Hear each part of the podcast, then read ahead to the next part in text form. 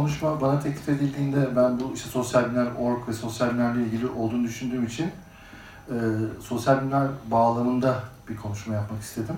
Aslında bu pandemi öncesi 14 haftalık bir doktora dersi planlamıştım e, sosyal bilimlerde. Aynen bu dersin tam şu an bu konuşma başlığının tam aynısıydı dersin içeriği. Sosyal bilimlerde uygulama montajı ve yapay zeka modellemeleri. 14 haftalık bir içerik hazırlamıştım. 3'er saatten 42 saat.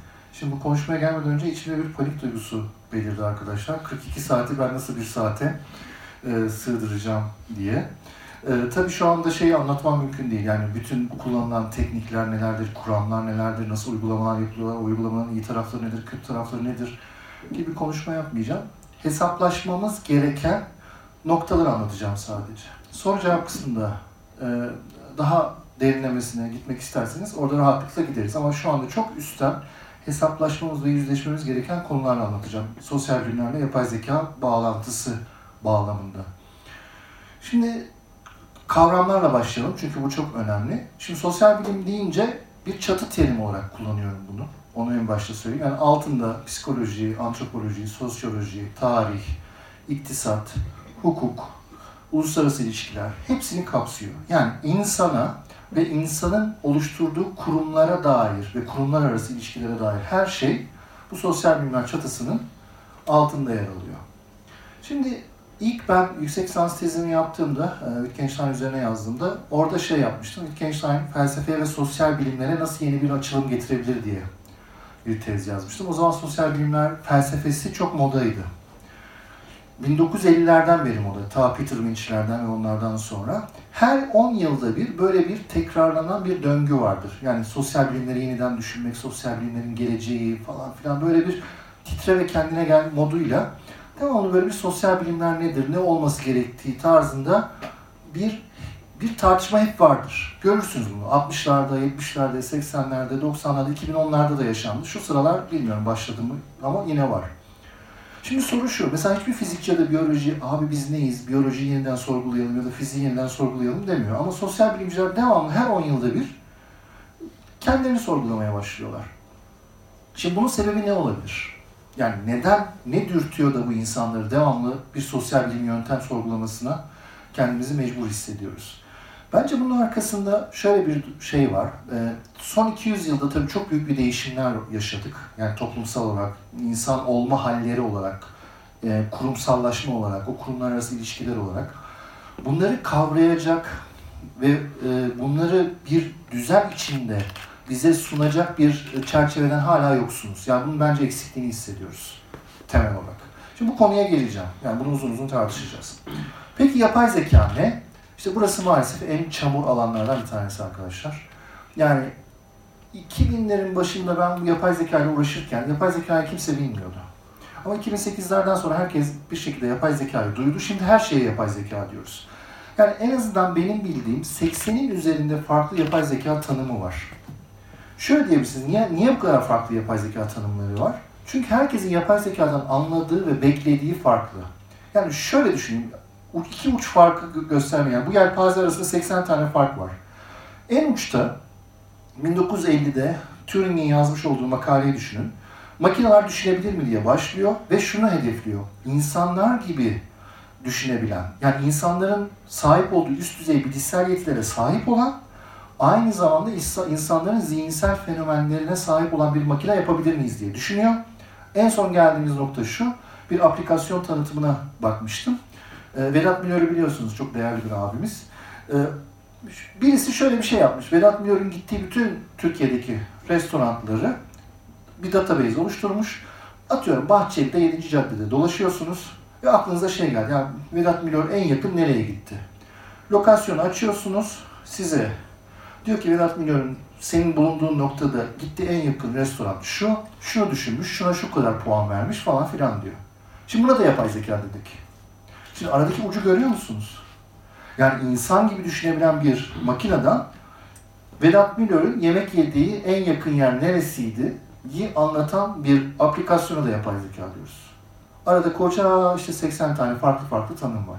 İleride bu halde olursa hesap makinelerine de yapay zeka diyeceğiz. Yani 3 ile 5'i topluyor, helal olsun diyeceğiz ve e, şeye geçecek. Yani buna da yapay zeka diyeceğiz. Şimdi insanların beklentileri dediğim gibi çok farklı. Ben benimkini söyleyeyim. Yani ben de bekliyorum yapay zekadan. Ben endüstri devriminde yaşanan bir dönüşümü bekliyorum yapay zekadan. Endüstri devrimi bedenimize dair büyük bir değişim ortaya koydu. Yani ben mesela bir tonluk bir malzemeyi kaldıramam. Böyle bir yeteneğim yok. Ama endüstri devrimi sayesinde bunu kaldırıp iki saat içinde yüzlerce kilometre öteye götürebiliyoruz. Endüstri devrimi sayesinde bunu yapıyoruz. Yani bedenimin yapabilecekliğinin çok ötesinde makinalarla iş yapabiliyorum artık. Ve bu bizim bütün hayatımızı dönüştürdü. Şimdi aynısını ben zihnimiz için düşünüyorum. Yani zihnimizin bir kapasitesi var. Bilgi işleme kapasitesi var. Daha çok bilgi temsili üzerinden gideceğim. Bir bilgi işleme kapasitesi var. Bu bilgi işleme kapasitesinin ötesine geçmemizi sağlayacak unsurlara ben yapay zeka diyorum. Yoksa en yakın Vedat Milor'un yemek yediği restoranın anlamı yok. Çünkü o bir database. Orada lokasyonlar var. Sizin olduğunuz lokasyonu buluyor ve çok basit bir algoritma bu. Ve bu bir algoritma 1960'larda yazıldı arkadaşlar. Bir de işin komiği bu. Yani 1960'daki algoritmayı alıyorsunuz, koyuyorsunuz ve size yapay zeka oluyor. Yani bunun bir anlamı yok. Yapay zekadan anladığım bu. Şimdi diyebilirsiniz ki sosyal bilimle yapay zeka arasında ne ilişki var? Şimdi son 10 yıldır dünyada akademik olarak çok büyük bir trend var. Bununla ilgili eğer lisans üstü düzeyde programları araştırırsanız şunu görürsünüz. Değişik isimlerle çıkıyorlar. Mesela Social Simulation, Quantitative Social Sciences, e, Social, e, Computational Social Sciences gibi, Statistical Social Sciences gibi birçok e, değişik program açıldı. Bunlardan iki tanesi de bildiğim kadarıyla Koç ve Sabancı'da Türkiye'de açıldı. Yeni açıldı yani, çok daha yeni açıldı. Bunların genel amacı yani bu yapay zeka modelleriyle ya da makinalarla e, yap, sosyal bilimleri birleştirmedeki temel amaç makinaları sosyal bilim yaparken bir araç olarak kullanabilir miyiz sorusu. Bu başka bir şey. Bakın burada bilgi üretme etkinliğinizde makineler sadece bir araç. Bunu zaten doğa bilimlerinde yapıyoruz. Şöyle düşünün. Atakama çölünde her gün 20 terabayt bilgi topluyoruz arkadaşlar. Yani Galileo 40 yıl boyunca tepeye bakmış ya, bilgi toplamış. Onun topladığı, 40 yılda topladığı bilgiyi biz bir dakikada topluyoruz artık. Bir dakikada. Adamın 40 yıl ömrünü verdiği şeyi biz bir dakikada topluyoruz. Sadece bir bölgeden. Diğer bölgeleri söylemiyorum. Mesele şu, bu bilgileri kim işleyecek? Bunca terabayt, petabaytlar düzeyindeki bilgiyi kim işleyecek? Makineler işleyecek. Higgs bozonu bulundu mu? Hani tanrı parçacığı dediğimiz şey. Bulundu. Nasıl bulundu? Trilyonlarca parçacık çarpışması yaptınız. Oradan ortaya resimler çıktı. Kim bunları analiz etti? Makineler etti. Ya da işte uzaya Hubble'ı yolladınız. Şimdi yeni bir tane teleskop yolladık. Webb, James Webb. Bunlardan gelen bilgileri fotoğraf çeker gibi mi çekiyor? Mesela bu alanın fotoğrafını çeker gibi mi çekiyor? Hayır. O fotoğrafları birleştiriyor. Size bir görüntü haline geliyor. İşliyor o görüntüleri ve size bu hale getiriyor. Şunu demek istiyorum. Ya da genetiği düşünün. Genetik dizilimler yapıyorsunuz, eşlemeler yapıyorsunuz. Doğa bilimlerinde şu anda bilgisayarlar olmadan hiçbir şey yapamazsınız. Hiçbir bilgi üretemezsiniz. Yani onlar kaçınılmaz bir alet artık. Yani kaçınılmaz. Zorunlu. Yani onlar olmadan ne astronomide bir iş yapabilirsiniz, ne parçacık fiziğinde iş yapabilirsiniz, ne biyolojide iş yapabilirsiniz. Hiçbir şey yapamazsınız. Ya da farmakolojide iş yapabilirsiniz. Bilgisayarlar olmadan bilgi üretme etkinliğinde doğa bilimlerinde hiçbir şey yapamazsınız. Gelelim sosyal bilimlere. Sosyal bilimlerde yapabiliriz Evet. Sosyal bilimlerin çoğu bilgisayar kullanmayı bile kendilerine yakıştıramazlar. Yani böyle teknolojiden uzağım abi modu biraz şeydir böyle. Ha yani ben kuramsalım işte Heidegger teknoloji eleştirisi falan. Tamam. E tamam da bu işte social yani computational social science ya da quantitative social science bir şekilde makinaların ya da istatistiksel modellerin sosyal bilim alanında bilgi üretme etkinliğinde nasıl kullanılabileceğini tartışıyor. Tamam? Ve bunun üzerine bir sürü işte tartışmalar, modeller var. Ben bir adım öteye gidiyorum. Aynen doğa bilimlerinde olduğu gibi ben şunu demeye çalışıyorum. Makineleri bir alet ya da bir asistan konumundan çıkarıp bilgi üretme, bilginin içeriğini üretme etkinliğinin temel bir öznesi haline getirebilir miyiz? Bir daha tekrarlayayım basitçe. Yani bir alet, mesela bir çekiç değil mi? Çekiç alıyorum, çiviyi çakıyorum. Çekiç benim için bir alet. Bu kadar. Tanımlanmış bir görevi vardır ve onu yapar. Ya da işte SPSS değil mi? İstatistiksel analiz yapacaksınız. Tamam onun tanımlanmış bir görevi vardır. Ya da işte yapısal eşitlik modeli kullanacaksınızdır bir yerde. İşte belli onun paket programları vardır. O paket programları kullanırsınız ve sosyal bilimlerde iş yaparsınız. Ben bundan bahsetmiyorum. Bahsettiğim şey şu. Sosyal bilim alanında bilgi üretirken makineler o bilgi üretme etkinliğinin bir parçası olabilir mi? Bütün konuşma bunun etrafında dönecek. Peki bunu neden yapıyoruz? Yani bu, bu, bu neden böyle bir şey problematize haline getiriyoruz? Çünkü bu tür bir şey aslında bizim sosyal bilimleri sorgulamamıza sebep olacak. Yani sorgulamamız için daha değişik bir referans noktası olacak. Size demiştim ya her 10 yılda bir bunalıma giriyoruz. Hay Allah bu sosyal bilimler yapıyoruz. Onu daha değişik bir referans noktasından yapabileceğiz. Yani makineler sosyal bilimler içinde bilgi içeriği üretebilir mi? Üretebilmesi için bizim sosyal bilimleri nasıl ele almamız lazım? Oradaki kavram çerçevemizi ve yöntemsel yaklaşımımızı nasıl revize etmemiz lazımın bize referans noktasını oluşturacak. Ben bunu her zaman için felsefede de yaparım. Mesela felsefede de şöyle bir mesele vardır. Yapay zeka felsefesi derler. İşte yapay zekaya felsefi yaklaşımlarda bulsun. Düşünen makine yapılabilir mi, yapılamaz mı? İnsan bilici taklit edilebilir mi, edilemez mi? İşte öznellik makinelerde olur mu? Makineler yaratıcı olabilir mi? Şiir yazabilir mi? İşte makineler şunu yapabilir mi? Hep bir sorgulama. Onların bir kapasitesini sorgulama meselesi. Bu bir güzeldir ama ben biraz tam ters bir noktadan yaklaşıyorum. Bir yapay zekacı gözüyle diyorum ki ben yapay zekada daha ileri bir adım atmak istiyorsam felsefede ne tür değişiklikler olmalı? Yani felsefe bana ne verebilir? Senin elindeki alet kutusu benim için yeterli mi? Yani senin kavram çerçeven, problemleri sorumlusallaştırma biçimin, yöntemin bana yarıyor mu? O noktada baktığınızda felsefe de, içinde de çok radikal değişiklikler yapmamız gerektiği ortaya çıkıyor. Yani mesela ontolojide, epistemolojide, mantıkta çok radikal dönüşümler yapmamız gerektiği ortaya çıkıyor. Yapay zekada bunların bir karşılığının olabilmesi için. Yani aslında bir karşılıklılık ilişkisi. Her zaman için ben şunu savunuyorum. Bu tür şeylerin şöyle güzel bir tarafı vardır. Şimdi bu disiplinler arası olmak yine sosyal bilimlerde çok modadır ya. Aslında en hoşlanmadığım yani beni en irite eden kavramlardan bir tanesidir. Şimdi disiplinler arası olmak şöyle bir şey değildir. Sizin bir mutfağınız var, farz edelim. Yani bir atıyorum Japon mutfağı. Öteki tarafta da bir Türk mutfağı var. Şimdi siz mutfaklarınızdan ayrılmıyorsunuz. Yani tezgahınızın arkasındasınız, yemek yapıyorsunuz. Karşı tarafa şey atıyorsunuz. Al buradan bir kebap parçası. Orada diyor ki al şuradan bir sushi parçası. Karşı taraf o sushi parçasını alıyor. Kebabın bilmem nesini etkiliyor. Füzyon mutfağı yapıyor. Öteki de işte aldığı kebabı bilmem ne etkiliyor. Ramenin içine koyuyor. Ha diyor ramenin içinde daha değişik oldu deyip yapıyor. Kimse pozisyonlarını terk etmiyor. Herkes tezgahının arkasında. Bu disiplinler arasılık değil. Yani ama biz disiplinler arasılığı böyle anlıyoruz. Yani karşı tarafın, karşı disiplinin ufak bir bilgi parçasını ya da yöntemselliğini alıp kendi konumuza uyarlama çabasını disiplinler arasılık olarak düşünüyoruz. Buradan bir hayır gelmez. O yüzden şunu demeye çalışıyorum. Sosyal bilim ve yapay zeka bu halleriyle kaldıkları zaman birbirlerine bir şey verecek halleri yok. Bu, bunu aşabilmenin yolu yakınsak yani İngilizce'de convergence dediğimiz yakınsaklaşan modeller kurmak. Yani bu şu demek. Ben yine analojinizden gidelim ortaya. Ben tezgahımı bırakıyorum kardeşim. Karşı taraf diyor ki ben de tezgahımı bırakıyorum. Gel ortak bir tezgahta ortak bir iş yapalım. Bunun olması gerekiyor. Yani bu, bu alanları birleştirmek istiyorsanız ben pozisyonumu terk etmem. Öteki tarafta ben pozisyonumu terk etmem diyorsa ortaya verimli bir şey çıkacağına inanmıyorum. Yani bir şey olmaz. Şimdi bu yüzden yapay zeka perspektifinden yeni bir sosyal bilim bilgi üretme etkinliği nasıl yapılabilir? Bence çok değerli bir soru ve sosyal bilimlerin yapısını sorgulamamız için de çok iyi bir referans noktası bence. Olur ya da olmaz. Önemli değil. Yani şöyle diyebilirsiniz. Ya sen ne diyorsun? Bilgisayarlar sosyoloji mi yapacak?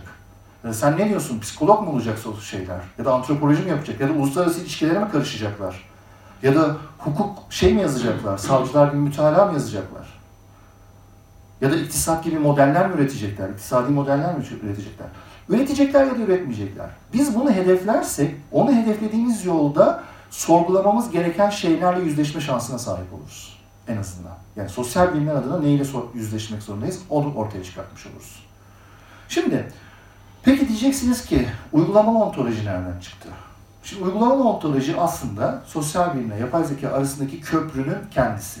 Bu olmadan hiçbir şey olmaz. Yani uygulama ontolojide ne olduğunu size e, kısaca bahsetmeye çalışacağım. Şimdi burada en önemli unsur yani sosyal bilimle yapay zeka arasında ilişki kurabilmenin en önemli unsuru yapay zekanın her zaman için sembollerle iş yaptığını bilmekten geçiyor. Şimdi sosyal bilimlerde klasik bir gerginlik vardır. Her zaman her sosyal bilim alanı yani o çatının altındaki her alanda bu vardır. Şaşmaz. Niteliksel, niceliksel. Değil mi? İşte niteliksel sosyoloji. Herkes birbirini küçümser. Sen aslında esas sosyolog değilsin. Senin gibi sosyolog mu olur? Tarzı, senin psikolojide böyledir, farklı. Ne yapar? Mesela bir niceliksel yaklaşan kişi der ki ya bu niteliksel, nitelikçi yaklaşanlar çok spekülatif yapıyorlar. Devamlı goy goy yapıyorlar. Hiçbir ölçüm şeyleri yok. Hiçbir şeyleri yok diye suçlar. Öteki taraf neye suçluyor? Ya siz de her şeyi matematize etmeye çalışıyorsunuz. Bizim alan çok derin. Konteks var, bağlam var. İşte bizim alanımız çok derin. Siz bu matematiksel yaklaşımda bu derinliği kavrayamıyorsunuz diyor değil mi? Herkes birbirini temel olarak bu argümanlarla suçluyor. İki tarafta haklı olabilir. Ama benim niteliksel olmak, niceliksel olmaktan, özür dilerim. Niceliksel olmaktan anladığım sadece matematiksel olmak değil. Niceliksel olmak demek bir şeyi yapısallaştırabilmek demektir. Ve bu yapı yapay zeka için kaçınılmaz bir şeydir. Yani bir şeyi yapay, yap, yapısallaştırırsanız onu kontrol edebilirsiniz. Bu çok önemli bir unsurdur. Bunu ilk hayatımda hissettiğim an, yani uzun yıllar yapay zeka çalıştığım, yapay zekada modellemelerin nasıl olması gerektiğine dair tez yazdım, yazılar yazdım ama bunun gerçekten bütün yüreğimde hissettiğim an şudur arkadaşlar. Bütün bu doktora bittikten sonra işte biraz da çalışmaya başladıktan sonra e, DJ olmaya karar verdim. Yani dedim ki ya bu hayat benim akademisyen kısıtlı ben DJ olacağım dedim. Ve ses mühendisliği eğitimi aldım. Yani özel bir yerden, özel bir stüdyodan özel ses mühendisliği eğitimi aldım. Ve bu eğitim sırasında şunu fark ettim. Sesi mesela ses dediğiniz şeyi nicelleştirdiğiniz zaman size muhteşem bir kontrol imkanı tanıyor. Yani her şeyi kontrol edebiliyorsunuz orada. Onu istediğiniz şekle dönüştürüyorsunuz, istediğiniz gibi e, öğeleri bir, bir, bir araya getirebiliyorsunuz. İstediğinizi yapabiliyorsunuz. Bir milyonlarca sample üretip onlardan sonsuzca beste yapabilme şansınız oluyor. Sesi istediğiniz gibi kırıyorsunuz, hareket ediyorsunuz, değişik değişik işler yapabiliyorsunuz. Neden? Çünkü nicelleştirdiniz. Sesi nicelleştirdiğiniz anda onu kontrol edebiliyorsunuz. Nicelleştirmenin en önemli unsuru bu. Bir şeyi doğru bir şekilde nicelleştirirseniz, yani yapılandırırsanız onun üzerine çok büyük bir kontrol mekanizması sağlıyorsunuz. Şimdi kontrol mekanizması derken şunu kastediyorum. Mesela sosyal bilimlerde nicelleştirmenin bize ne tür bir avantajı olabilir? Birincisi, e, öngörüde bulunabilirsiniz. İkincisi, sosyal bilimler için en büyük temel sorunlardan bir tanesi olan e, explanatory gap diye bir sorun var. Yani açıklayıcı boşluk diye bir sorunumuz var. Bu sorunu aşabilirsiniz. Yani bu sorun aslında şuna denk geliyor. Daha çok biyolojik sistemlerde olan bir şey. Bir materyalist olarak şuna inanabilirsiniz. Ya benim bir zihnim var, yani zihinsel durumlarım var. Ve bir de benim e, beynim var. Ve ben şuna inanıyorum. Beynimdeki nöronlar arasındaki bağlantı benim zihinsel durumlarımı oluşturuyor. Bundan eminim değil mi? Yani ayrı bir ruhun benim zihnimi yönlendirdiğine falan inanmıyorum. Peki, ama şunu biliyorum. Benim bu zihnimle beynim arasındaki ilişki nedir? Bilmiyorum. Ya da şunu biliyorum. Benim saçım siyah. Bu bir fenotip. Bu fenotipin arkasında benim gen dizilimimin etkili olduğunu biliyorum değil mi? Yani genlerim etkili. Ama yine aradaki ilişkiyi kuramıyorum. Yani çok kompleks bir ilişki. E şeyi de biliyorum. Toplum dediğim şey bireylerden oluşur. Bakın aynen nöronlar gibi ya da işte genler gibi bireyler var. Bu bireyler arası ilişkiler toplumsal hareketleri, toplumsal yapıları oluştururlar. Ama açıklayamıyorum. Yani toplumsal yapıyla tek tek bireyler arasındaki ilişkilerin nasıl bir e, köprü olduğunu açıklayamıyorum. Buna işte açıklayıcı boşluk diyoruz. Yani explanatory gap. Bizim için en büyük sorunlardan bir tanesi bu. Yani sosyal bilimler içinde açıklayıcı modellerimiz çok zayıf. Doğa bilimleri gibi değil. Hatta biraz provokatif olacak ama olsun sosyal bilimci olmak provokatif olmaya gerektirir. Biraz ben bunu şeye benzetiyorum. E, astrolojiye. Bilim felsefesi derslerinde her zaman şunu sorarım. Sizce astroloji bir bilim mi? Tabii ki herkes hayır da yani astroloji bir bilim olabilir mi? Ama unutmayın ki Susan Miller'ın askerleriyiz. Tamam mı? Ben Susan Miller'ı takip ederim. Ne oluyor, ne bitiyor hayatında. Yani Onsuz olmaz. Astrolojiden kaçış yok. Soru şu, astroloji bir bilim mi? Hayır değil. Tabii ki olamaz. Komüniteci. Ya bana, bana bilim gibi gözüküyor. Şimdi şöyle düşünün. Aynen fizikçiler ya da biyologlar gibi veri topluyorlar. Yani işte gezegenlerin durumları. Aynen onlar gibi bir ontolojileri var. İşte 12 tane ev var. Bilmem neyin şeyinden geçiyor. Geçmiş verilerle mesela diyor ki 1573'te şu oldu, şurada şu pozisyondaydı. O zaman şöyle bir felaket oldu. İşte aynı felaket şimdi de olabilir. Bağlantı kuruyor, korelasyon kuruyor yani iktisat gibi. Hiçbir fark yok. Korelasyonlarla gidiyor. İktisatta da tamamen korelasyon kuruyorsunuz.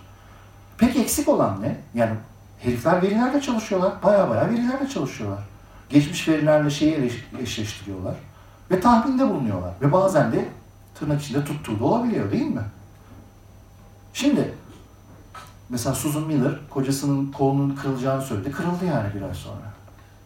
Değil mi? Yani diyebilirsiniz ki bunu nasıl bildi? Burada bir şey mi var? Peki neden bilim değil astroloji? Çünkü neyin neden olduğunu açıklayamıyor. Açıklama yok. Yani o ev neden beni etkiliyor? Ya da o pozisyon neden beni etkiliyor? Buna dair bir açıklama yok.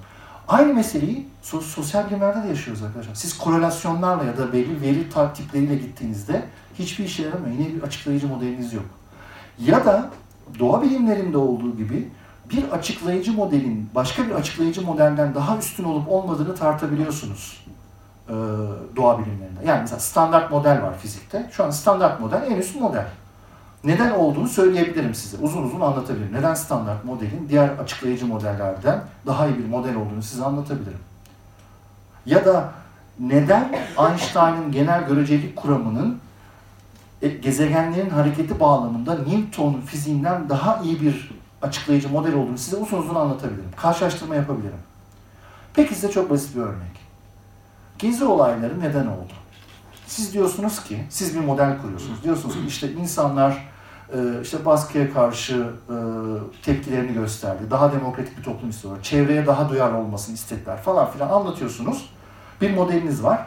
Ve benim modelim çok basit. Rothschilds, faiz lobisi, dış mihraklar. Benim modelim de bu. Diyorum ki bunlar yüzünden oldu. Şimdi benim modelim bu, sizin modeliniz bu. Hangimizin açıklığı, yani bir olay olmuş değil mi? Bir fenomen olmuş. Yani Gezi hareketi diye bir fenomen olmuş.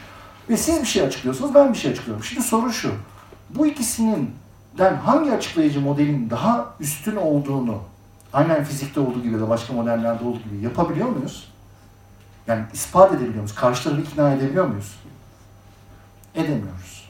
İşte sosyal alandaki yapay zeka modelleri en azından bu tür bir karşılaştırmaya ya da bu tür açıklayıcı modeller geliştirmek için bize yardımcı olabilir.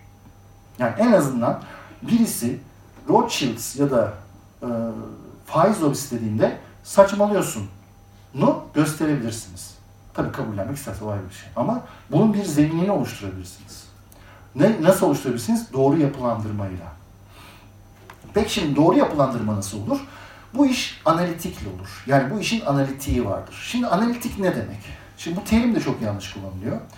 Örneğin bu e, halkla ilişkiler der şeylerine bakarsanız ilanlarına yani PR yani PR değil, pardon halkla ilişkiler diyorum İnsan kaynakları, özür diliyorum. İnsan kaynakları şeylerine bakarsanız şöyle bir şey vardır. Herhangi bir ilanı açın. Hepsinde tek bir ortak özellik vardır. Yani bankaya müdür arıyor, şirkete CEO arıyor, bir yere banka gişe memuru arıyor ya da bir yere tuvalet temizlemeyi ve çöpü toplamaya adam arıyor. Hepsinin ortak özelliği şu. Analitik düşünebilen istiyorlar.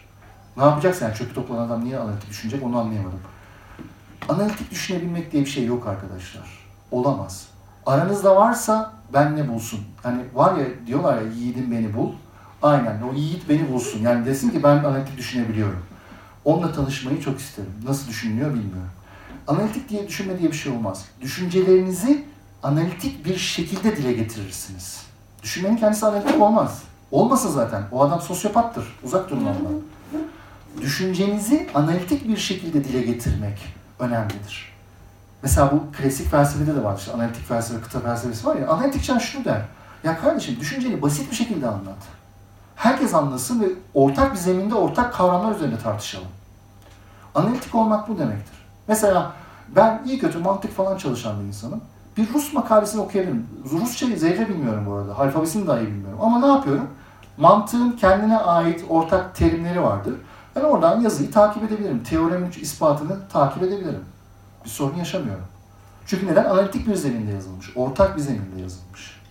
Ama bazen ben Türkçe yazılan bir sosyal sosyoloji metnini ya da felsefe metnini bile anlayamıyorum.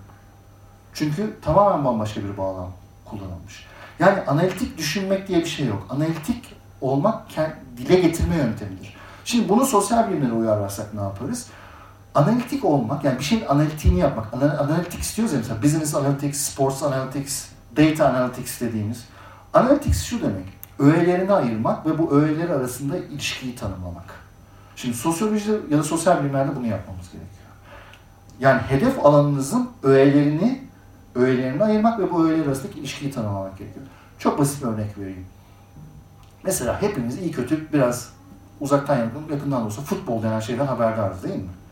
Şimdi futbolda mesela futbol analitiği yapmak ne demek? O oyunu öğelerini ayırmak demek. Ne demek? Mesela takımlar var. Karşı A takımı 11 kişi, B takımı 11 kişi. Tamam. Bunlardan bir tanesi kaleci. Yani topu elde tutabiliyor. Diğerleri oynuyor. Tamam.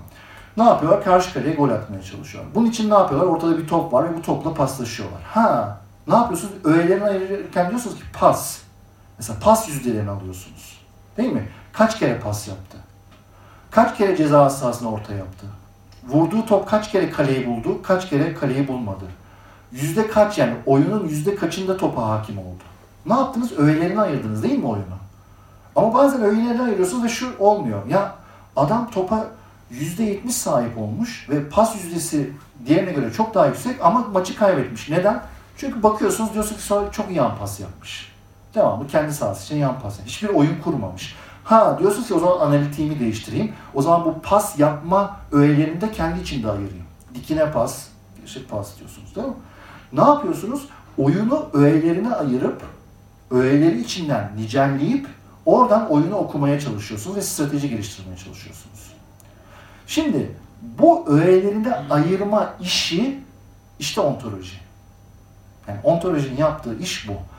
Önümüzdeki bir şeyi öğelerine ayırma ve yapılandırma.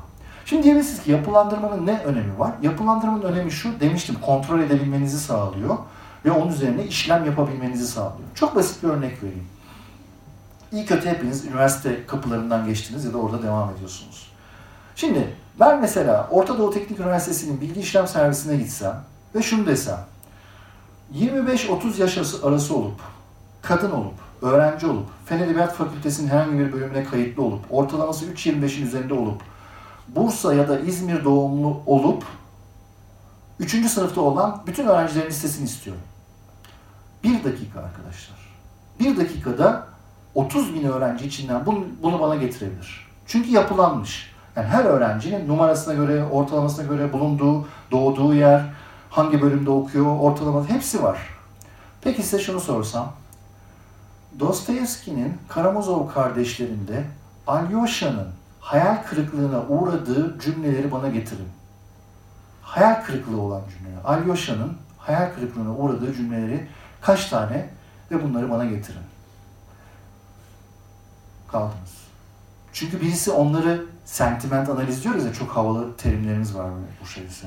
Duygu analizleri falan yapıyoruz medya şey yüzü. Tamam oturdu birisinin bunu tek tek analiz gibi yazması gerekiyor değil mi? Bu cümle hayal kırıklığını anlatıyor, bu cümle umudu anlatıyor, bu cümle sevinci anlatıyor, bu cümle çatışmayı anlatıyor, bu cümle kızgınlığı anlatıyor. O onların ve Alyosha özelinde anlatması gerekiyor. Birisinin bunları yapılandırması gerekiyor. Koca şöyle kitap, onu siz Word dosyasına dökebilirsiniz tamam ama çağıramıyorsunuz değil mi? Bakın ötekini 30 bin öğrenci bir dakika içinde çağırdım. Çünkü hepsi yapılandırılmış ama ötekinde hiçbir şey yapılandırılmamış. Yani önümde bilgisayarda yazılı durabilir Dostoyevski'nin Karamazov kardeşleri. Ama Alyosha'nın hayal kırıklığına uğradığı cümle sayısını ve hangi cümleler olduğunu bana getir dediğimde herhalde bir yılınızı falan alır. Tek tek birisinin onu işaretlemesi gerekiyor. Ha işte bu yapılandırmanın önemidir arkadaşlar. Bir şey yapılandırdığınız dakika onu kontrol edebilme şansına sahip olursunuz ve onun üzerinden işleyebilirsiniz. Her kontrol etmek ya da her bilgiyi geri çağırmak işleyebilmek anlamına gelmiyor. İşleyebilmek de çok önemli. Şimdi işleyebilmek adına da şöyle bir örnek vereyim. Mesela medikal alanda ontolojiler var. Bir medikal makale okuduğunuzda biz bunları bilgi çizgilerine yani knowledge graph dediğimiz şeylere dökebiliyoruz. Size çok basit bir örnek vereyim. Hemen nasıl işlendiğini, işlemekten ne kastediyorum? Yani processable olmak, operate etmek anlamında. Matematikte bunun karşılığı çok kolay. Sembolleriniz var ve bu sembolleri işleyen operatörleriniz var. Yani 3 ve 2 bir semboldür, artı bir operatördür, toplamak bir operatördür. 3 ile 2'yi başka bir sembole dönüştürür bu operatör. 5 operatörün alırsınız. 3 ile 2 yine bir semboldür. Eksi operatörü vardır. Yani çıkarma operatörü vardır. Bu eksi 3 ile 2'yi 1'e çevirir. Yaptığı iş yani kendi gelen sembolü başka bir sembole çevirmektir. Bütün matematik bu aslında dünyanın basit işi baktığınızda. Peki biz bunu mesela yapılandırdığımız verilerde yapabiliyor muyuz? Her birinde yapamıyoruz. Mesela medikal alandan bir örnek vereyim. Ya da medikal alandan çok basit bir örnek vereyim. Ben size diyorum ki kitap kutunun içinde. Bu birinci bilgi. İkinci bilgi kutu odanın içinde.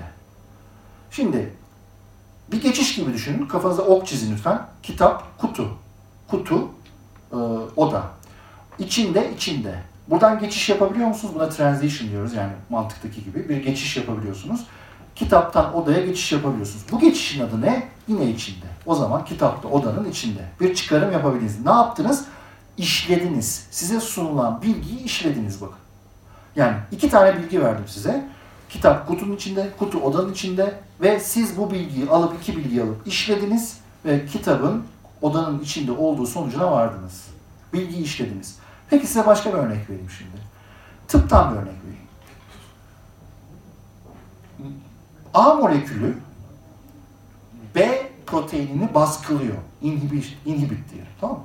A molekülü B proteinini baskılıyor. B proteini de C hastalığına sebep oluyor. Causation yani. Tamam? Baskılamak, sebep olmak. A, B'ye, B'yi baskılıyor. B de C'ye sebep oluyor. A'dan C'ye nasıl bir ilişki kurarsınız? Kuracağınız ilişki ne baskılamak ilişkisi ne sebep olma ilişkisi. Bambaşka bir ilişki. Tedavi eder. A, C'yi tedavi eder. Çünkü baskıladığı için sebebi de ortadan kaldırır. Tedavi eder. Bakın bilgiyi işledim. Ama mesela bunu şeyde yapamıyoruz. Şu an tıpta yapamıyoruz. Neden? Çünkü bu semantik ilişkilerin nasıl işleneceğine dair bir modelimiz yok. Yani semantik ilişkilerini yapılandırabiliyoruz ama işleyemiyoruz. Yani şunu demeye çalışıyorum. Her yapılandırma işlenebilir olma anlamına gelmiyor. Yani var olan bir şeyi yapılandırdığınız zaman onu işleyebilir kılamıyorsunuz.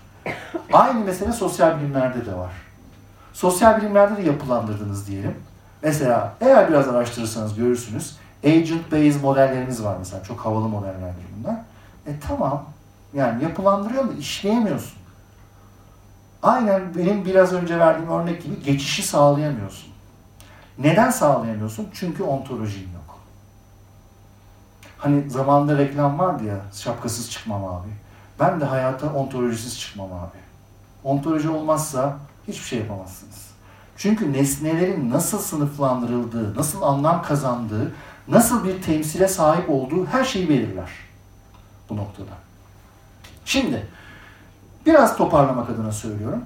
Sosyal bilimlerle e, yapay zeka arasında ilişki kurmak istiyorsanız sosyal bilim alanındaki varlıkları ve ilişkileri yapılandırmanız gerekiyor.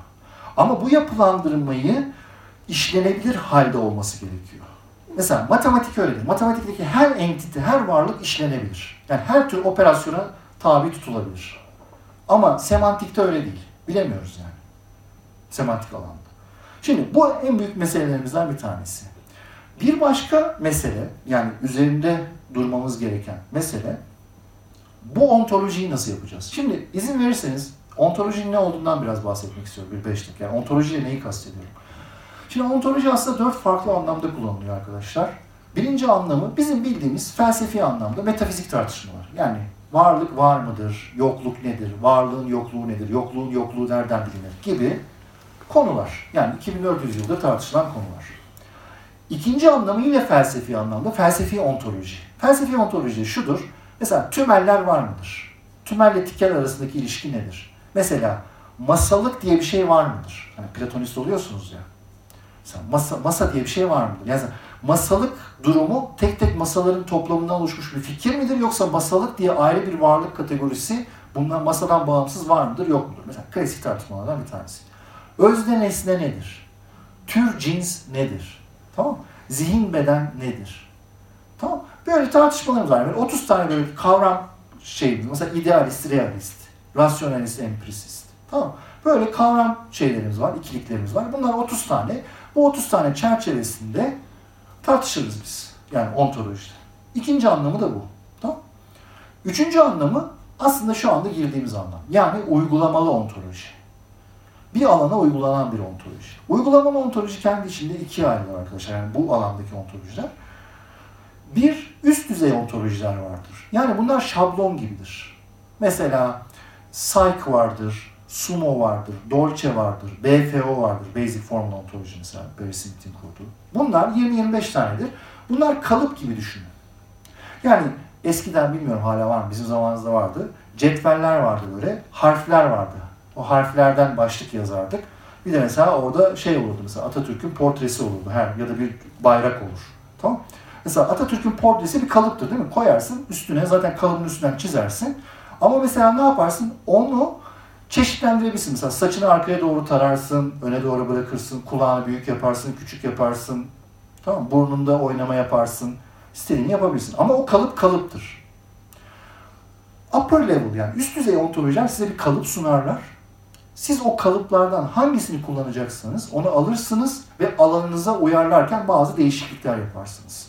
Örneğin biyoloji alanında bir iş yapacaksınız. Yani proteinler üzerine, genler üzerine, moleküller üzerine, hastalıklar üzerine herhangi bir biyolojik alanda, yaşam bilimi alanında bir alana özgü ontoloji kuracaksınız adresiniz bellidir. BFO yani Basic Formula Ontoloji herkesin kullanacağı bir şeydir.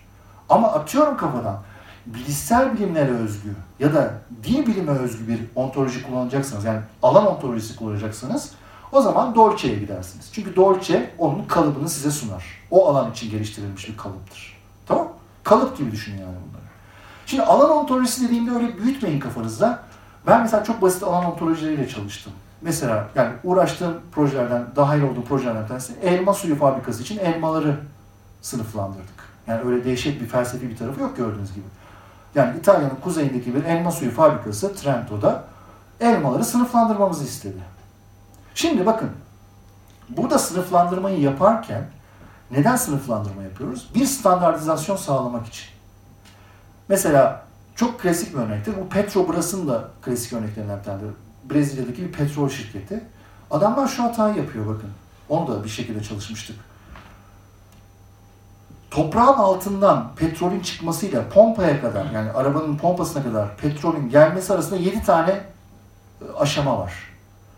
Her aşama için siz oil derseniz arkadaşlar, İngilizce yazılırken petrol derseniz yazışmalar birbirine girer. Sınıflamanız lazım. Her şeyde bir isim vermeniz lazım. Ama yazışma, ya onlar mesela yapmamışlar. Her şey bütün dokümantasyonun birbirine girmiş. Mesela ne yapıyorsunuz? Geliyorsunuz diyorsunuz ki bak bu yazışmalarda bu terimleri şöyle kullan, bu terimi böyle kullan diyorsunuz. Bu da uygulamalı ontoloji. Yani çok büyük bir şey değil. Şimdi uygulamalı ontolojinin önemi şudur. Uygulamalı ontoloji bağlamına ve yaptığınız işin çıktısına göre değişir. Örneğin sizlere diyorlar ki benim için mobilyaları sınıflandırır mısın? Mobilya ontolojisi yap yani. Soru şu, ben niye mobilyaları sınıflandırıyorum? Eğer bir elektronik e, ticaret sitesi için yapıyorsam, yani satış yapıyor online, onun için yapıyorsam bambaşka bir şekilde sınıflandırırım. Bir showroom yani fiziki olarak gezip gezilen bir yer için sınıflandırıyorsam bambaşka sınıflandırırım sırf mobilya lojistiği yapan bir şirket için mobilyaları sınıflandırıyorsam, yani lojistiği için sınıflandırıyorsam bambaşka sınıflandırıyorum.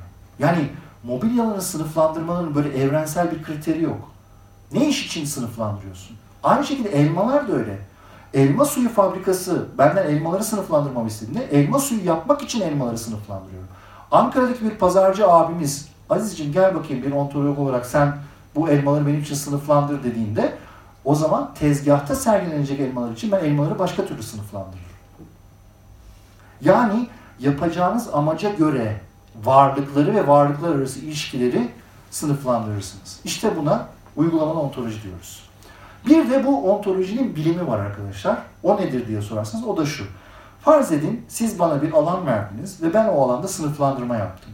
Şimdi bu sınıflandırma tutarlı mı değil mi? Çünkü tutarsız sınıflandırmalar olabilir. Eksik mi değil mi? Ya da terim sözlükleri hazırlıyorsunuz. O terim sözlüğü doğru tanımlanmış mı değil mi? Bunun teknikleri var. Yani bunun bir bilimi var. Yani öyle rastgele yapılmıyor bu iş. Tamam? Bu bilimin kendisinin uygulanması ve geliştirilmesine de ontoloji bilimi diyoruz. Tamam Bizim şu anda yapmamız gereken şey şu. Sosyal bilim diye bir alan var. Bu alan kendi içinde alt alanlara da dağılmış. Burada bir sürü varlıklar var, insanlar var, insanlar arası ilişki var, kurumlar var, kurumlar arası ilişkiler var. Ben bunları nasıl sınıflandıracağım? Yani nasıl sınıflandırırsam makinalarda bunların yapısal bir temsilini sağlayabilirim ve bunlar üzerine iş yapabilirim. Örneğin iş yapmaktan ne kastediyoruz? Örneğin Türkiye'de işte çok büyük bir yoksulluk sorunu var. Bu yoksulluk sorununu en aza indirgemek için verileri toplayıp makineler bize akıl verebilir mesela. Atıyorum kafadan. Ya da bunu çok daha kötü amaçlar için de kullanabilirsiniz. Şimdi bunu söylemiyorum. Tamam Yani çok değişik amaçlar için çok değişik şekillerde kullanabilirsiniz. Şunu diyebilirsiniz. Bu sosyal bilim alanında yapay zeka modelleri daha çok neyde kullanılıyor? Şu an için daha çok medya alanında ve pazarlama alanında kullanılıyor arkadaşlar. Çok yoğun bir şekilde. Yani bu işte oy verme süreçleri ve pazarlama süreçleri çok yoğun bir şekilde kullanılıyor. Burada profilleme diyorlar. Agent based modeller yani eyleyici olmak. Şimdi burada agent çok önemli bir terim. Mesela ontolojinizin en önemli terimlerinden bir tanesi bu. Eyleyici olmak, agent olmak. Eyleyici olmak ne demek? Eyleyici olmak şu demek. Uzun süre biz eyleyici modeller üzerine çalıştık. Yani eyleyici olmanın da bir ontolojisini çıkartmıştık. Eyleyici olmak şu demek. Mesela ben bir eyleyiciyim, bir agent. Neden? Çünkü benim belli bilişsel yetilerim var.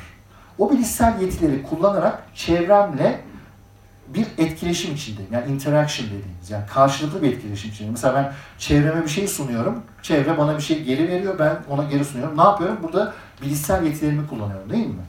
Örneğin şu anda sizle konuşurken sizin yüzünüze bakıyorum.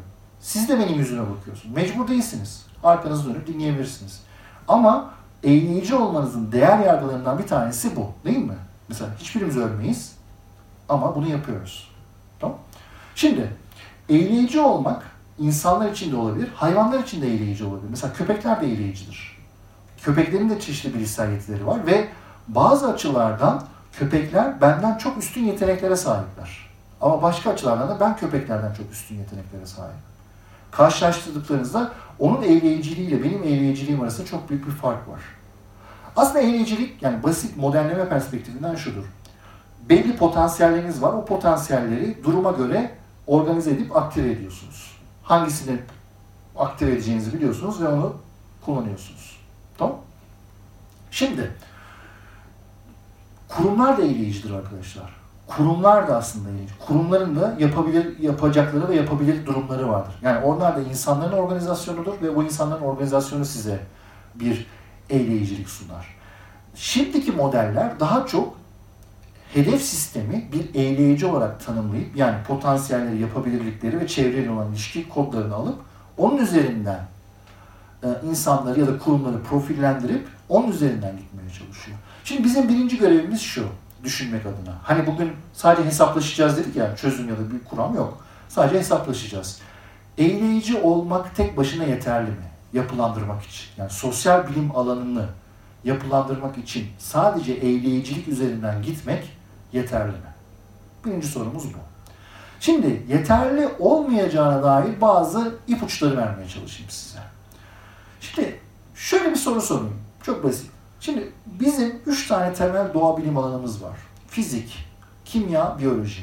Sizce sosyal bilim ya da toplum bilim alanı bunlardan hangisine en yakındır? Yani yapısal olarak, yani içerik olarak, metodoloji olarak. Daha çok biyolojiye yakın değil mi? Çünkü biyoloji çok organizasyonel, karmaşık, kompleks, zuhur eden, emergent bir sistem değil mi? Ve kendi kendine örgütleyen bir sistem. Toplumlar da böyle.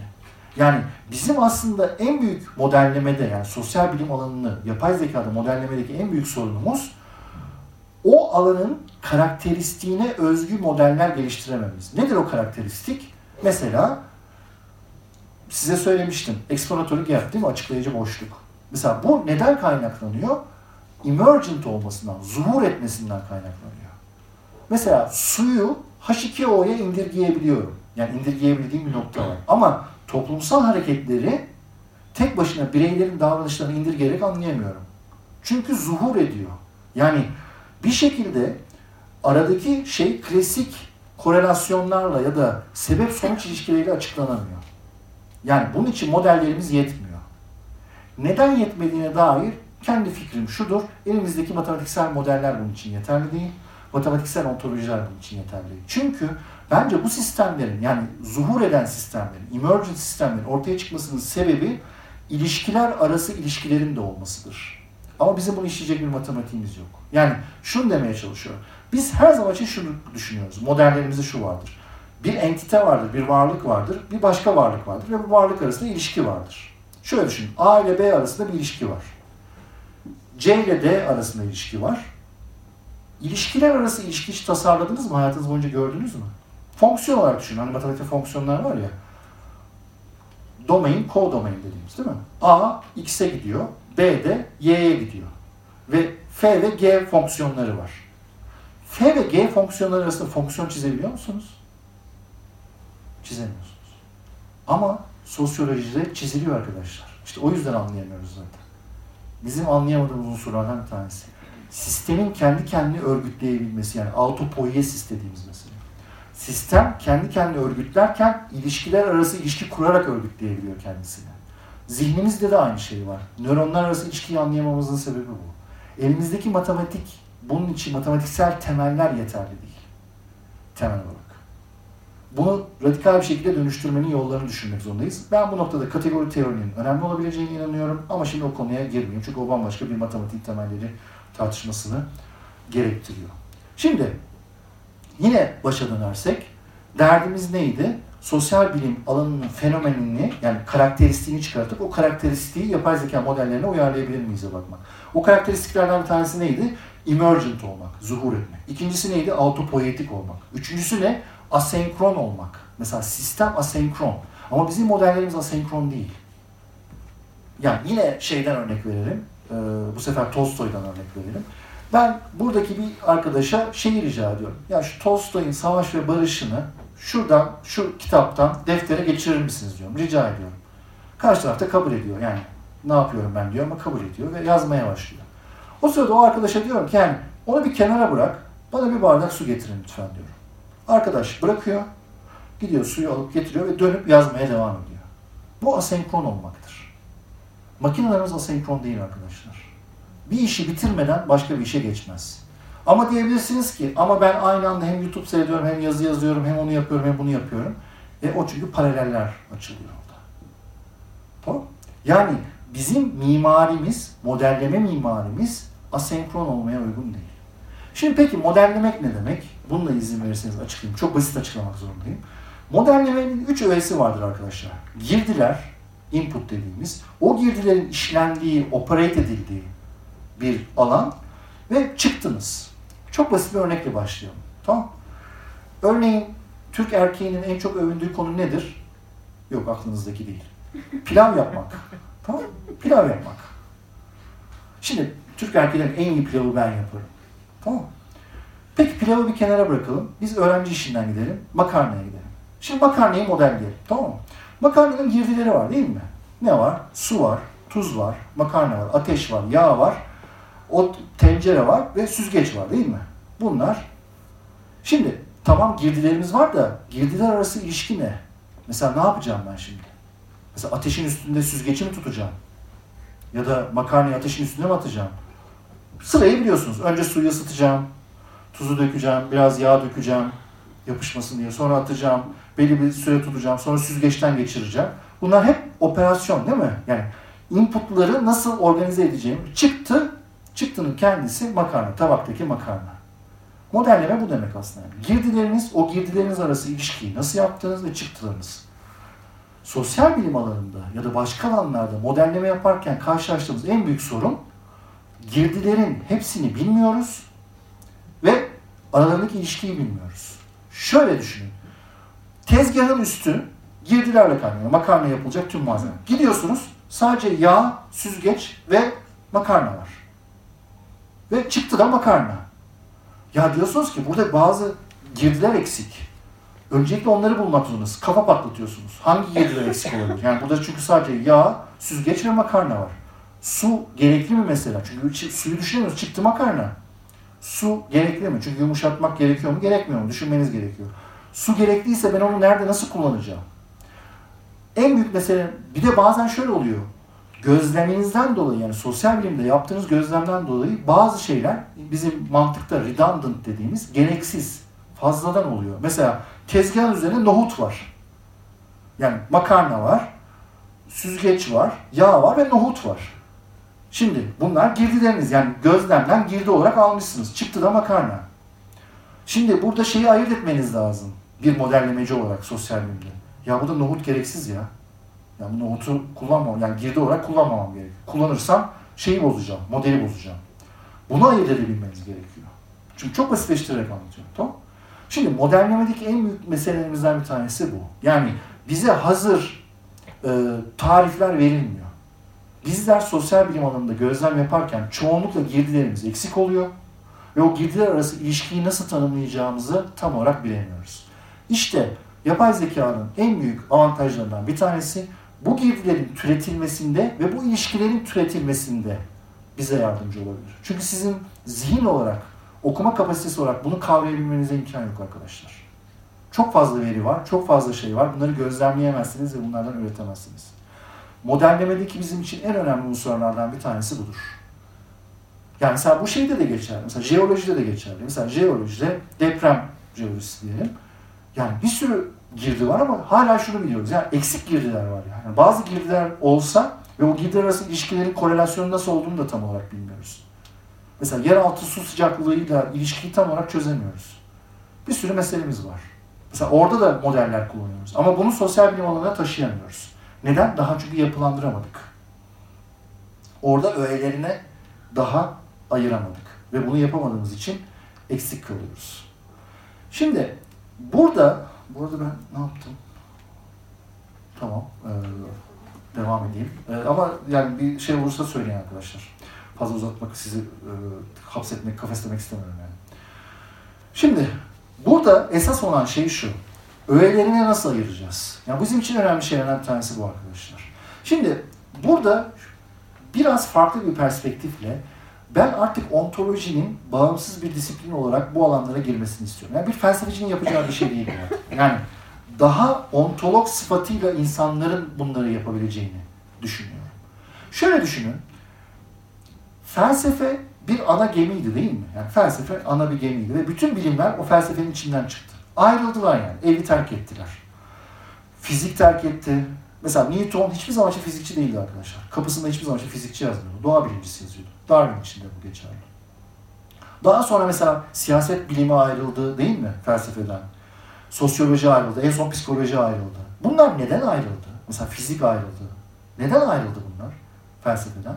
Çünkü felsefenin içindeki kavram çerçevesi ve yöntemsellik o alanı incelemek için yeterli. Örneğin çok basit psikolojiye ele alalım ya da toplum alalım.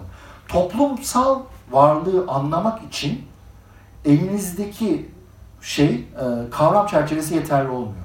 Ve siz yeni kavram çerçeveleri ortaya koy, koymak zorunda kalıyorsunuz. O yüzden de bağımsız bir disiplin olmak zorunda kalıyorsunuz. Şu anda aynı şey ontoloji için de geçerli. Klasik felsefi ontoloji içindeki kavram çerçevemiz benim bu dediğim öğelerini ayırma, yapılandırma işi için hiçbir işe yaramıyor. Hiçbir işe yaramıyor.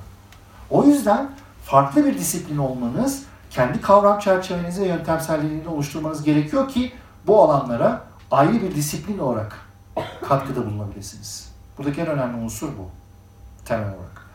Şimdi buradaki tabii en önemli unsurlardan bir tanesi temsil. Nasıl bir temsil sistemi kurduğunuz çok önemli. Şimdi bu ontoloji, ontolog olarak bir temsil kurarken şuna dikkat etmek zorundasınız. Ben mesela toplama işlemini temsil etmek istiyorum.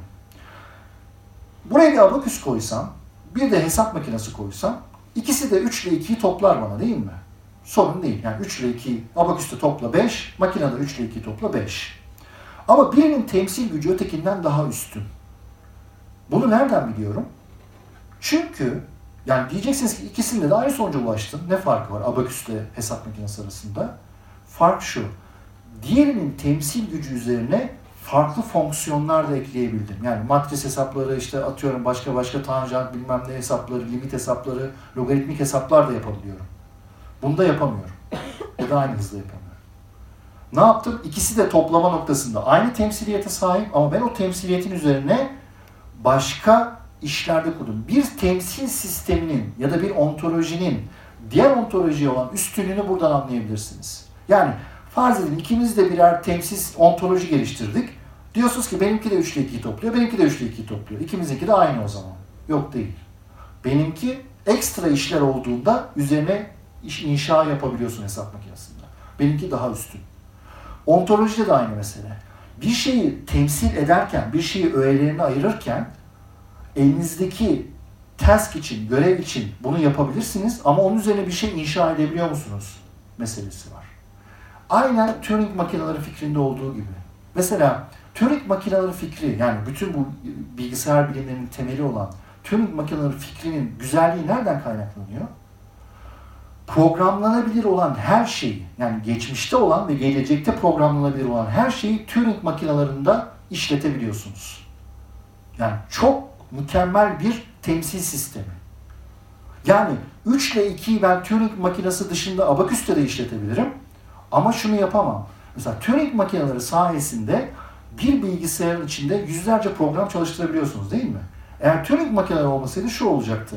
Sırf Word'de yazı yazmak için Word makinesi satın alacaktınız. PDF okumak için PDF makinesi satın alacaktınız. Excel çalıştırmak için Excel makinesi çalıştırmak almak zorunda, YouTube'da video çekmek için YouTube makinesi satın almak, her program için ayrı bir makine satın almak zorunda kalacaktınız.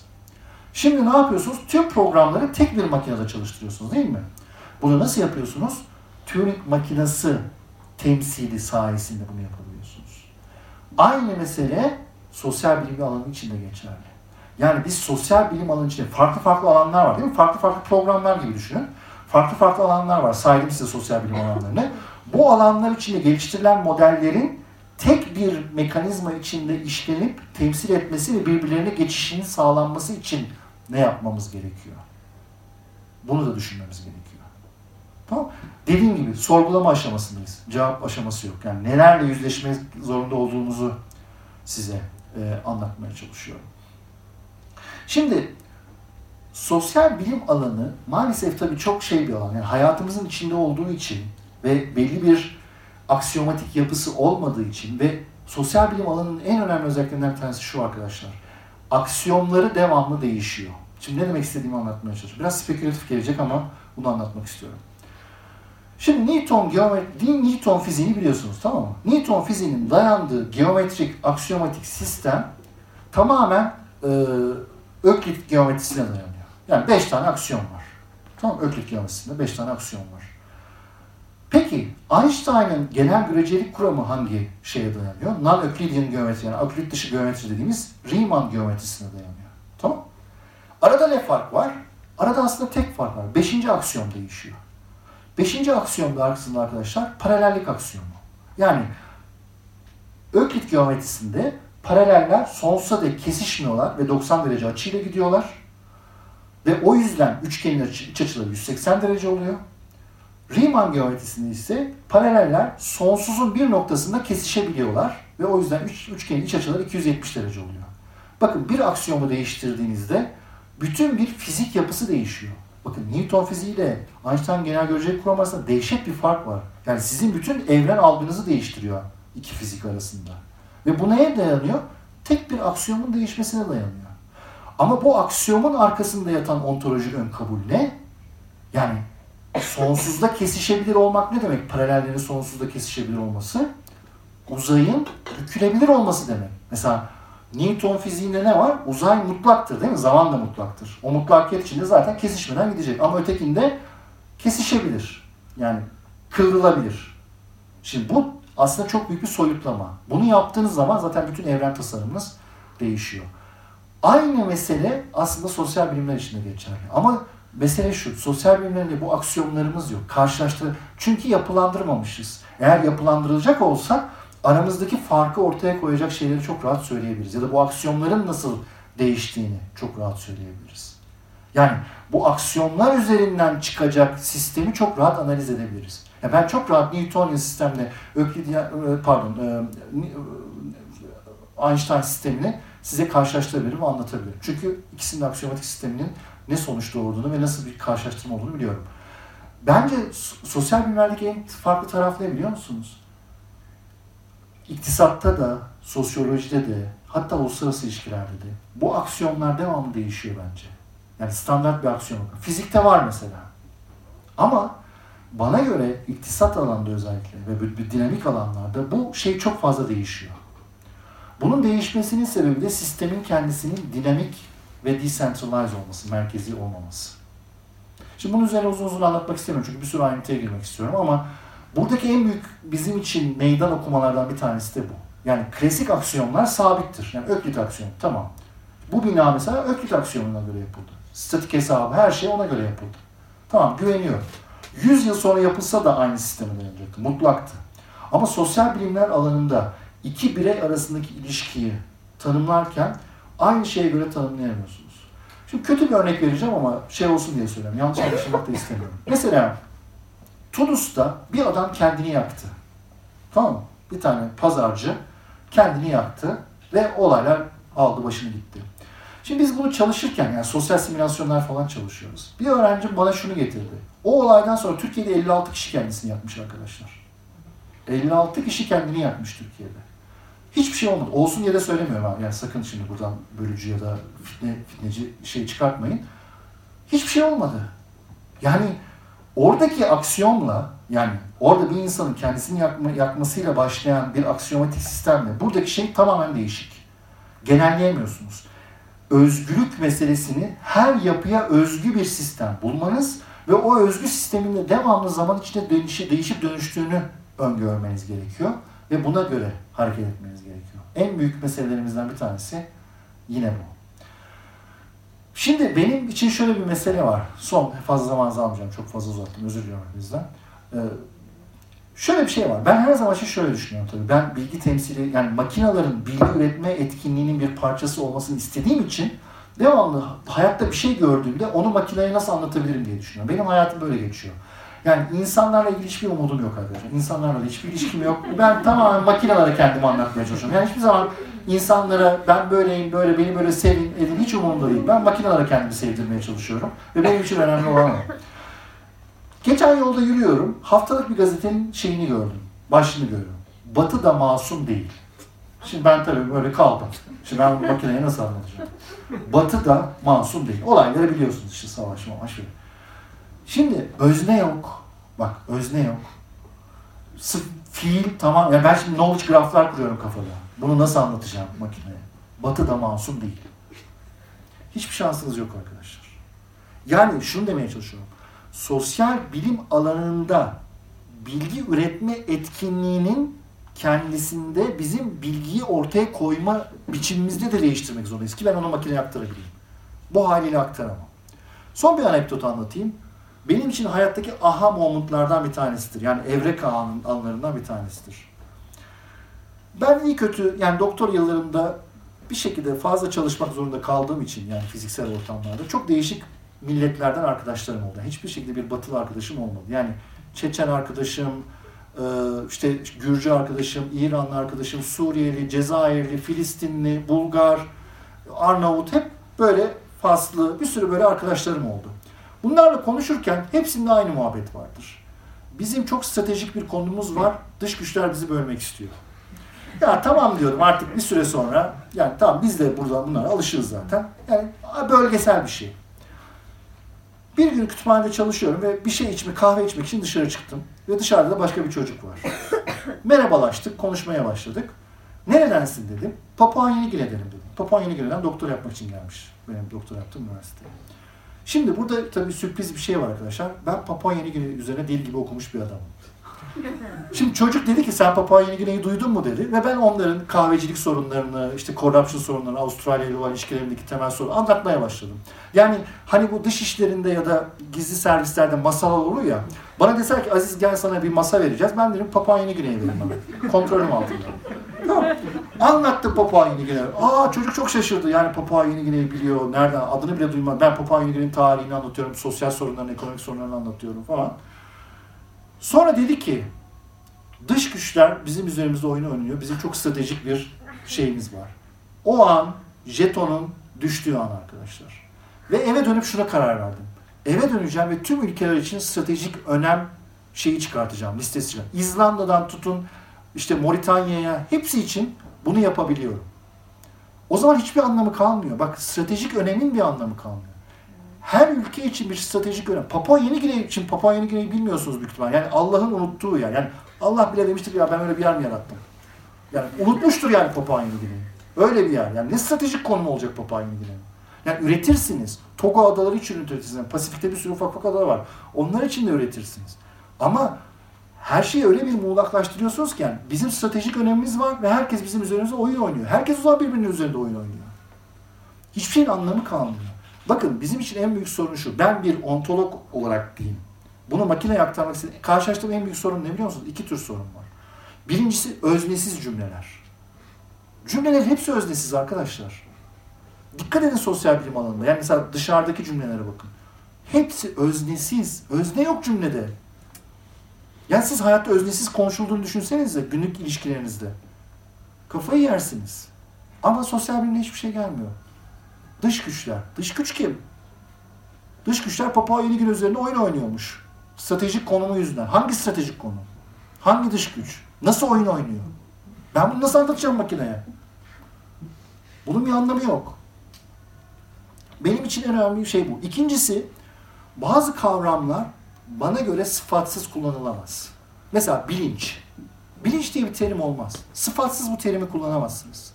Nasıl bir bilinç? Aynı şekilde bence toplum da böyle bir kavram. Toplum diye bir şey yok. Toplumu bir sıfatla beraber kullanmak zorundasınız. Diğer türlü e, Ryle'ın dediği kategori mistake olayına denk düşüyoruz.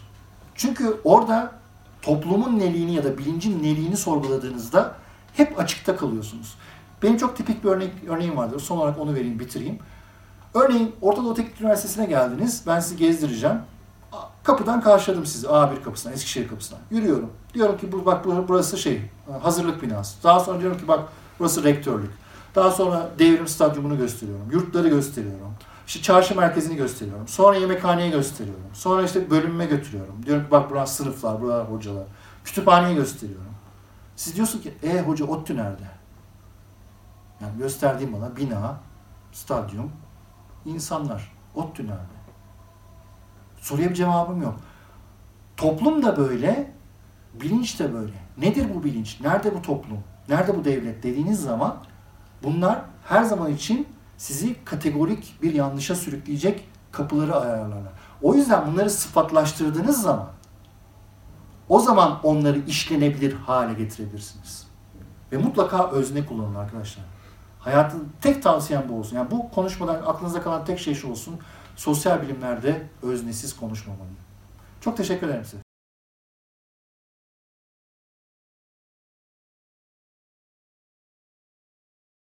Bir sonraki sorum ben bu konuşmaya gelmeden önce hani başlığa bak bir şey dedim ha. Isaac Asimov'un meslek kitabı var ya Foundation. Hani Psycho History, Psikotarih diye bir tezi var o kitapta. İşte o toplumların davranışlarını matematiksel olarak modelliyor ve diyor ki imparatorluk bin yıl sonra yıkılacak. İki yolumuz var. Ya bir yoldan gideceğiz, işte yeniden imparatorluk kuracağız ya da 30 bin yıl karanlık çağda olacağız. İşte benim yolumu dinlerseniz bin yıl sonra şey düzeliyor diye. Ben hani bunun başlangıcı mı diye düşündüm. Ee, bunu yapmaya çalışanlar var işte yani konuşmayayım dedim ee, ama siz beni oraya ittiniz. Yani bunu sosyal simülasyonlarda kullanmaya çalışanlar var. Ama burada yine öğelerini ayırma meselesi var. Şimdi biraz tehlikeli bir konuya giriyoruz ama mesela bizim çalıştığımız alanlardan bir tanesi Danimarka'da iç savaş çıkarmak. Şimdi Danimarka Büyükelçiliği başıma bela olacak. Şimdi ben size desem ki bütün imkanlara sahipsiniz. Paraysa para, pulsa pul, jetonsa jeton. İnsansa insan. Her tür imkan sonsuz sizin elinizde. Ve bana 5 yıl içinde Danimarka'da iç savaş çıkartın. Oturun düşünün ve çıkartın. Yani her tür imkana sahipsiniz. Para, insan malzemesi, her şey. Ne isterseniz var. Ne yaparsınız? Kaldınız. Şimdi öğelerini ayırmanız lazım. Yani ne demek iç savaş çıkartmak ne demek? İşte bir toplumu içeriden yıkmak ne demek? Onun için mesela Danimarka'ya özgü karakterler mi? Mesela bu Polonya'da ayrı olur, Danimarka'da ayrı olur. Şimdi ben Danimarka'yı nasıl analiz etmeliyim ki? Nasıl öğelerini ayırmalıyım ki? Onda neler gıdıklayayım ya da onu nasıl yapayım, hangi şeyi yapayım bunları tasarlamanız gerekiyor. Bunu yapanlar var.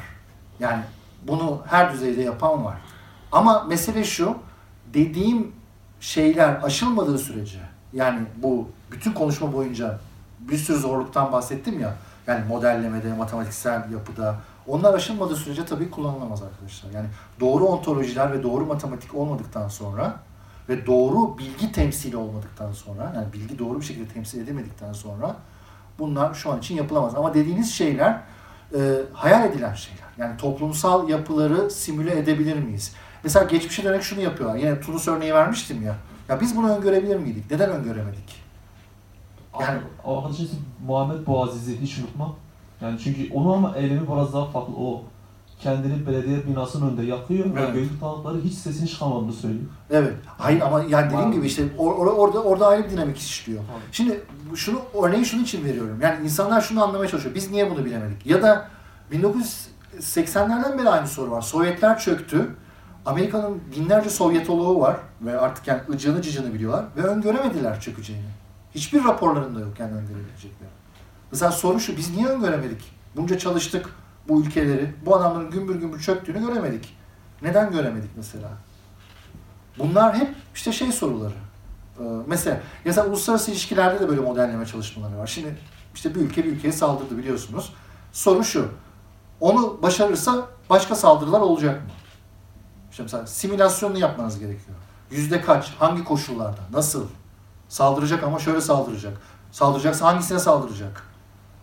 Nasıl saldıracak? Hangi koşullarda? Bunların hepsini bilmeniz lazım. Mesela bunu simüle edebilmenin yollarını arıyorlar. Yani bunlar hep aranan şeyler dediğimiz. Ama başarılan bir şey yok. Neden? Çünkü dediğim bir sürü zorluklarla hesaplaşmak gerekiyor. Yani onları aştıktan sonra ancak bunlar yapılabiliyor.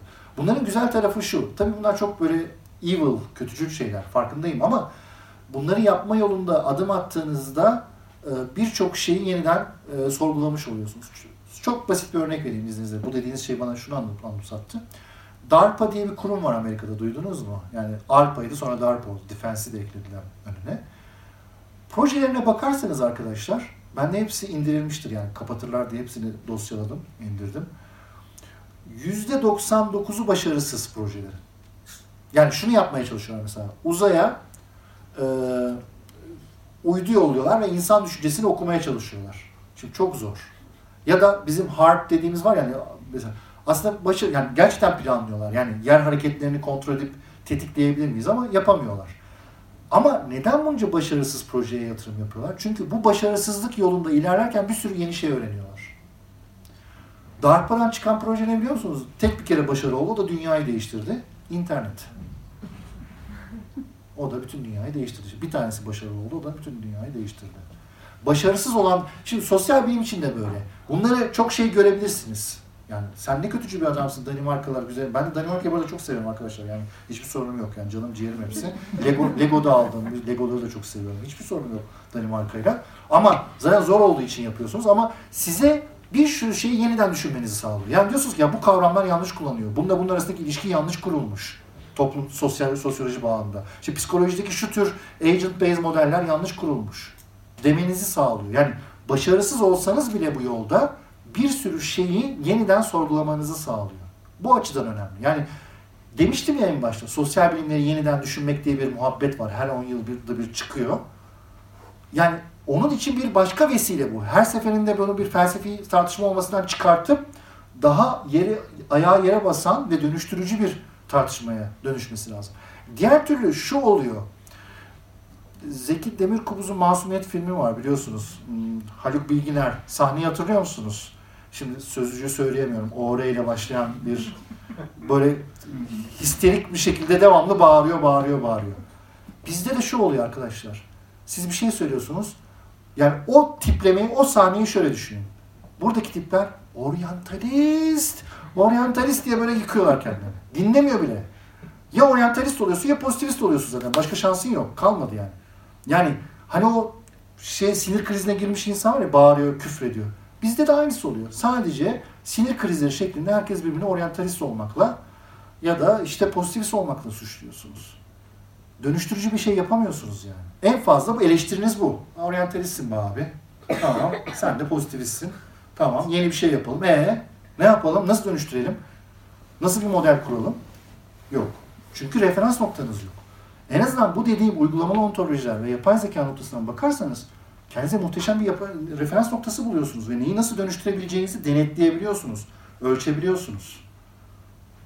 O yüzden bunları söyledim. Çok teşekkür ederim sorunuz için. Son sorum Lütfen, ne demek? Ee, ben şimdi finansal sektörlerle ilgileniyorum. Hani mühendis olduğum için bizim finansal sektörlerde ileri finans düşünüyorsanız e, algoritmalar yazıyorsunuz. Ve halk bunlara robot diyor. Belki duymuşsunuz işte robotlar Algobotlar. Aynen, aynen. Evet. borsayı bunlar batırıyor, işte bunlar oynuyor, şu oynuyor ama bu işi bildiğiniz zaman işte mesela yapı kredinin robotunu çözebiliyorsunuz. İşte Amerika Bank of America'nın robotunu çözebiliyorsunuz. ve hani küçük yardımcı olsanız onlara karşı pozisyon alıyorsunuz ve siz de kazanabiliyorsunuz. Hani biraz farklı bir düşünce hani arada dolaşıyorsa. Ama şöyle bir şey var. hani bir de teknik analiz var. Onu herkes biliyor. Annem bile biliyor. 65 yaşında. Çok iyi yapar. Ee, ama bir de trend analizi var. Mesela insanlar birden hani amok koşucusu gibi bir şey almaya başlıyor. Ha mesela Dogecoin olayı. Hani yaratıcı bile değil kardeşim ben dedi bunu tasarlarken hani sembolü daha çok zamanımı aldı ve Dogecoin yürüdü gitti. Sonra bir Shiba Coin çıktı. Benim şu an mesela kafamı yani kurcalayan soru da bu hani bu tür sosyal modeller finansla birleştirilebilir mi? Yani bunu bir şekilde algoritma haline getirebilir miyiz? Yani ben bir senedir buna kasıyorum diyebilirim. Ee, sosyal bilim alanında, iktisat da bir sosyal bilim ve finans da onun bir parçası sayılır. En başarılı olduğumuz alan, yani computational olarak, hesaplama olarak en başarılı olduğumuz alan finans alanı. Ve çok ilginç bir şekilde, yani Wall Street Journal'da bu işi yapan firmalardaki insanların profillerine bakarsanız hepsi ileri düzey fizikçi arkadaşlar. Doktoralı fizikçiler, yani sarmaşık üniversitelerinden mezun doktoralı fizikçiler. Çünkü doktoradaki, ay doktoradaki özür diliyorum, fizikteki modelleri alıp şeye taşıyorlar.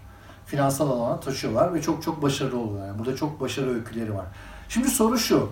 Finans alanında niye bu kadar başarılı? Çünkü finans alanı çok yapılandırılmış bir alan. Hazır yapılandırılmış.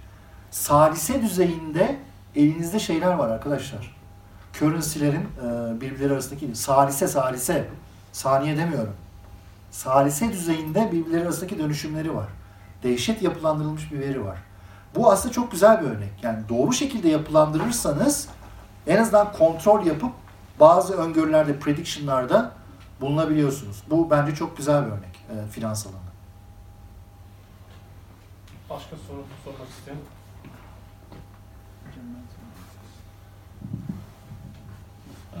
Hocam. Teşekkürler konuşmanız için öncelikle. Ee, şeyi sormak istiyorum. Yani yapay zeka çalışmalarında işte yani aşağı yukarı herhalde 1950'lerde falan başlayan bir süreç. Hani en büyük hani kırılımın biraz şeyle gerçekleştiği söyleniyor.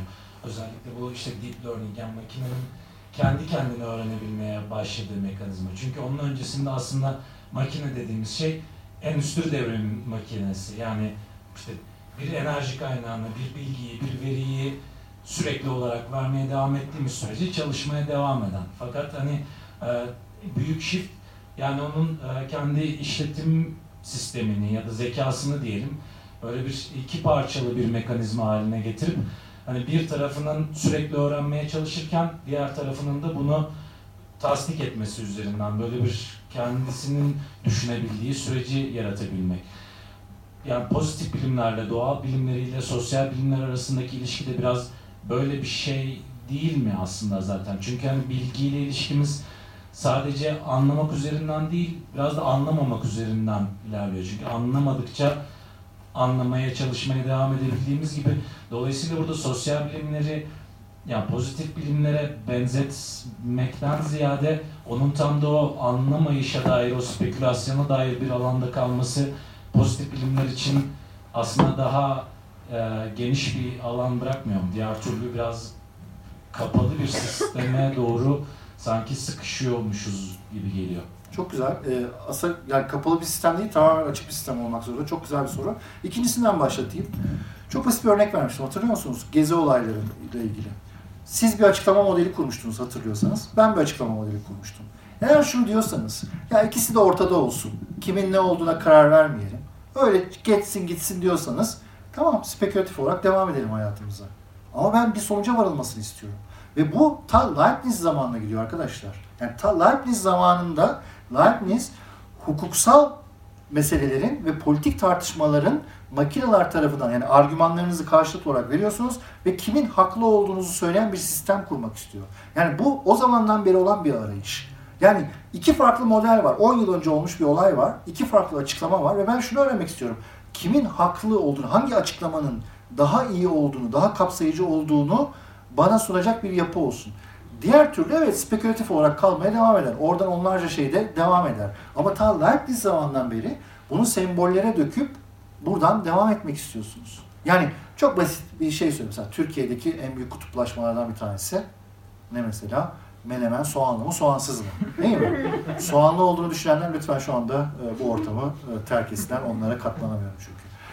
E, şimdi bu bir tartışma. Şimdi Leibniz'e göre şimdi neden soğanlı olduğunu olması gerektiğini anlatacaksınız. Biz bunu Leibniz'e vereceğiz makinesine. Karakteristika Universalis makinenin adı da. Ben de neden soğansız olması gerektiğini açıklayacağım. Benim açıklamam bir 7-8 sayfa tutar. Tamam onu vereceğim. Sonra kolu çevireceğiz çünkü kollu o zaman öyle. Ve diyecek ki ya kasmayın isteyen istediğini yapsın büyük ihtimal. Tam bir sevgi pıtırcıklığı olacak yani çıkacak. Şimdi soru şu. Bunu istiyor muyuz? Yani kimin haklı, hangi modelin daha güçlü, daha açıklayıcı olduğunu bilmek istiyor muyuz, istemiyor muyuz? Benim meselem bu. Sorunuzun çağrıştırdığı başka bir şey söyleyeyim. Sonra e, derin öğrenmeyle ilgili meseleye geleceğim. Benim hayatımda şey çok önemlidir. Karl Marx. Yani Karl Marx Hoca Efendi Hazretleri benim için hayattaki en önemli insanlardan bir tanesidir. Neden? Çünkü gerçekten 19. yüzyılı düşündüğünüzde ve sosyal hareketleri düşündüğünüzde tamam mı? Oradaki büyük dönüşümü kavrayabilmeniz için resmen size gözlük koyuyor. Yani görmüyorsunuz ve bir gözlüğü takıyorsunuz ve her şey görünür hale geliyor. Verdiği kuram, kavramlar, yani onun kavramlarını şimdi uzun uzun anlatmayayım ama bana sunduğu kavramlar, onları arasındaki hiyerarşi, neden sonuç ilişkisi bana mükemmel bir şekilde bu dönüşümün nasıl olduğunu anlatıyor. Ve bana o dönemdeki başka bir teoriyi getirseniz ben onun üstünlüğünü size bir şekilde anlatabilirim. Çünkü daha kapsayıcı ve onun üzerine daha başka şeyler ekleyebildiğim. Yani abaküsle e, hesap makinesi gibi. Bazı şeyleri anlıyorsunuz ama Marksist teori sayesinde daha üst seviyelerdeki başka şeyleri de açıklayabiliyorsunuz. Ha, şimdiki en büyük sorunumuz ne mesela? Yine sosyal bilimlerdeki muhabbetlerden bir tanesi. 21. yüzyılın yeni bir Marx'a ihtiyacı var. Şimdi yeni bir Marx'a ihtiyacı varken yeni bir komüniste ihtiyacı var anlamda söylemiyorlar. Yine olan biten bir şey var. Dehşet bir dönüşüm var. Sosyal ilişkilerde, kültürel yapılarda, toplumsal hareketlerde, iktisadi yapılarda, üretim ilişkilerinde, tüketim alışkanlıklarında, medya kullanımında dehşet bir dönüşüm var 20. yüzyılda. Ve biz bu dönüşümü kavrayacak bir kavramsal çerçeveden yoksunuz. Anlamlandıramıyoruz. Hala eski aletleri kullanmaya çalışıyoruz. Eski kavramlarla yapmaya çalışıyoruz. Şimdi soru şu. Bu yeni teori, bu yeni teorinin ölçeklendirilebilmesini ve denetlenebilmesini istemez misiniz? Ya da hep spekülatif mi kalmak istersiniz? Benim derdim bu. Ben kalmak istemiyorum. Tercihtir dediğim gibi. Dersizken fazla bu alanı şey yapmayalım. Bu alanda devam edelim. Bir ilk sorunuz tabii o benim için en büyük yaralardan bir tanesi. Makine öğrenmesi meselesi. Şimdi sakin olmam lazım. sakin bu alandan nefret ediyorum arkadaşlar. Bu makine öğrenmesi ya derin öğrenme alanında. Sebebi çok basit. Derin öğrenmede makine öğrenmesi nedir biliyor musun? Çok basit. Tezgahın üstünde makarnalar vardı ya. Hatırlıyor musunuz? Dizmiştik makarna malzeme. Tabakta da makarna vardı. Her şeyi kombine bir şekilde tüm olanaklı kombinasyonlarını deniyor. Diyor ki şu şu kombinasyonda makarna oluyor. Bu. Yani fonksiyon türetiyorsunuz. Başka hiçbir şey yapmıyorsunuz. Devamlı fonksiyon. Makineler bunu nasıl yapıyor? Çok hızlı oldukları için yapıyor. Ha, niye 1960'larda 70'lerde yoktu? Çünkü hardware yetersizdi. Yani çok basit bir örnek veriyorum. Apollo Ay'a gitti ya. Şu andaki elinizdeki cep telefonu o Apollo'ya giden makineden daha büyük bir, daha hızlı ve daha geniş bir hardware'e sahip. Yani bunu böyle anlayın. Ve bunun bütün alt, bütün algoritmaları %95'i 1970-80 öncesi yazılmıştır. Yani deep learning ya da machine learning algoritmaları. Şimdi makinelerimiz var, hızlı sağ olsunlar. Nvidia ve diğerleri sayesinde çok hızlı bir şekilde işleyebiliyoruz. Tamam Şimdi ama sorun şu. Soru şu. Makarna örneğinden gidelim. Yine basit örneklerden gidelim. Uzun uzun başka örneklere gerek yok. Makarnaları dizdim. Inputların hepsini dizdim. Çıktıyı da verdim. Dedim bak çıktı böyle olacak. Tabaktaki çıktı. Ve alet denedi. Önce makarnayı ateşin üstüne attı. Olmadı. Sonra suyu koydu. Ama su, suyun içine önce tuz attı, yağ attı. Sonra suyu şeyden boşalttı. Süzgeçten boşalttı. Sonra boşalan süzgecin makarna yaptı. Olmadı, yine olmadı. Denedi, denedi, denedi, buldu. Soru şu. Bunun açıklaması yok. Neden bu, bu inputlardan bu makarna çıktığının açıklaması yok. Makarnayı neden sıcak suyun içine atıyoruz? Yumuşasın diye. Bunun açıklaması burada yok arkadaşlar. Buradaki en büyük soru şu. Bu, bu. Yani buna XAI diyorlar. Merak edenler için söylüyorum. Yani X, A, I. XAI. Yani Explanatory AI. Bütün meselemiz bu. Neyi neden yaptığını bilmiyoruz. Bir başka meselemiz, biraz önce size şunu demiştim değil mi? Bir temsil sisteminin gücü onun üzerine inşa edebilecek başka temsillere dayanır. Çok basit bir örnek vereyim size. Ben size 3 ile 2'nin 5 olduğunu anlatıyorum ve diyorum ki bunu ardışıklık kuralına göre anlatıyorum. Yani diyorum ki bak 3 var sonra toplamak demek 2 tane ardışık gitmek demektir. Tamam mı? Ve bunun üzerine bir sistem yapıyorum. 3 ile 2'nin 5 ettiğini anlatan bir sistem yapıyorum. Daha sonra bu sisteme dayanarak yani anlattığım bu sisteme dayanarak çarpmayı da anlatıyorum. Çünkü diyorum ki 3 ile 2'yi çarpmak da şu demek. 3 geldin ya aynı 3'ten 3 tane daha git demek çarpım. Sayıyorum 6'ya ulaşıyorum. Ne yaptım? Aynı ardışıklık ilkesine dayanarak çarpmayı da türettim. Machine learning ya da deep learning dediğimiz alanda bunları yapamıyoruz. Örneğin kedi ile köpeği ayıran bir algoritma yazdım. Makine öğrenme algoritması. Kedi ile köpeği ayırt ediyor. Bu fonksiyon bana arabayla uçağı ayırt etmemi sağlamıyor. Hiçbir işe yaramıyor. Sadece bu işlemi yapıyor. Onun üzerine ben bir şey inşa edemiyorum. Abaküs gibi yani. Sadece bir işlem yaptı. O yüzden şey, şeyi çok zayıf. Ve çok güzel bir şey söyledi arkadaş sorarken. Açık sistem, kapalı sistem dedi. Evet. Şeyler açık sistemlerde hiçbir işe yaramıyor. Mesela trafik açık bir sistemdir. Hele Ankara sistemi tamamen açıktır. Çünkü Ankara'da biliyorsunuz kırmızı ışık recommendation yani tavsiye niteliğinde. Durmanız tavsiye edilir. Kimse uyuyacak mı uyumayacak mı önemli değil. Tavsiye uyan uyar uymayan uymaz. Tamam Mesela açık bir sistem trafik. Kimin nereden nasıl geleceğini bilmiyorsun. Ama satranç öyle değil. Satranç oturalım. Her şey belli. Kural belli. Ne olacak? Evet olanaklıklar çok fazla ama ne olacağı belli. Şimdi bu tür deep learning meseleleri kapalı sistemlerde çok iyi işler ama açık sistemlerde bilemezsiniz. Çünkü yeni şey geliyor buraya. Bilemediğiniz input geliyor. Tamam? Buradaki en büyük meselelerden bir tanesi ve bu açıklayıcılığı yok. Açıklayıcılığın üstüne yeni sistemler kuramıyorsunuz. Bu konuyla ilgilenen arkadaşlar varsa naçizane 2000 pardon 2000 diyorum. 1986 Pişir'in ve Fodor'un makalelerine bakabilir. Yani systematicity ve productivity diye bir eleştirileri var. Ee, o makale bu işi çok güzel anlatıyor. Yani aslında bu neural network meselelerinin neden çok sınırlı olduğunu ve neden belli alanlarda işe yaramayacağını çok güzel şekilde anlatıyor. Burada bir arkadaş vardı soru sormak isteyen. Evet.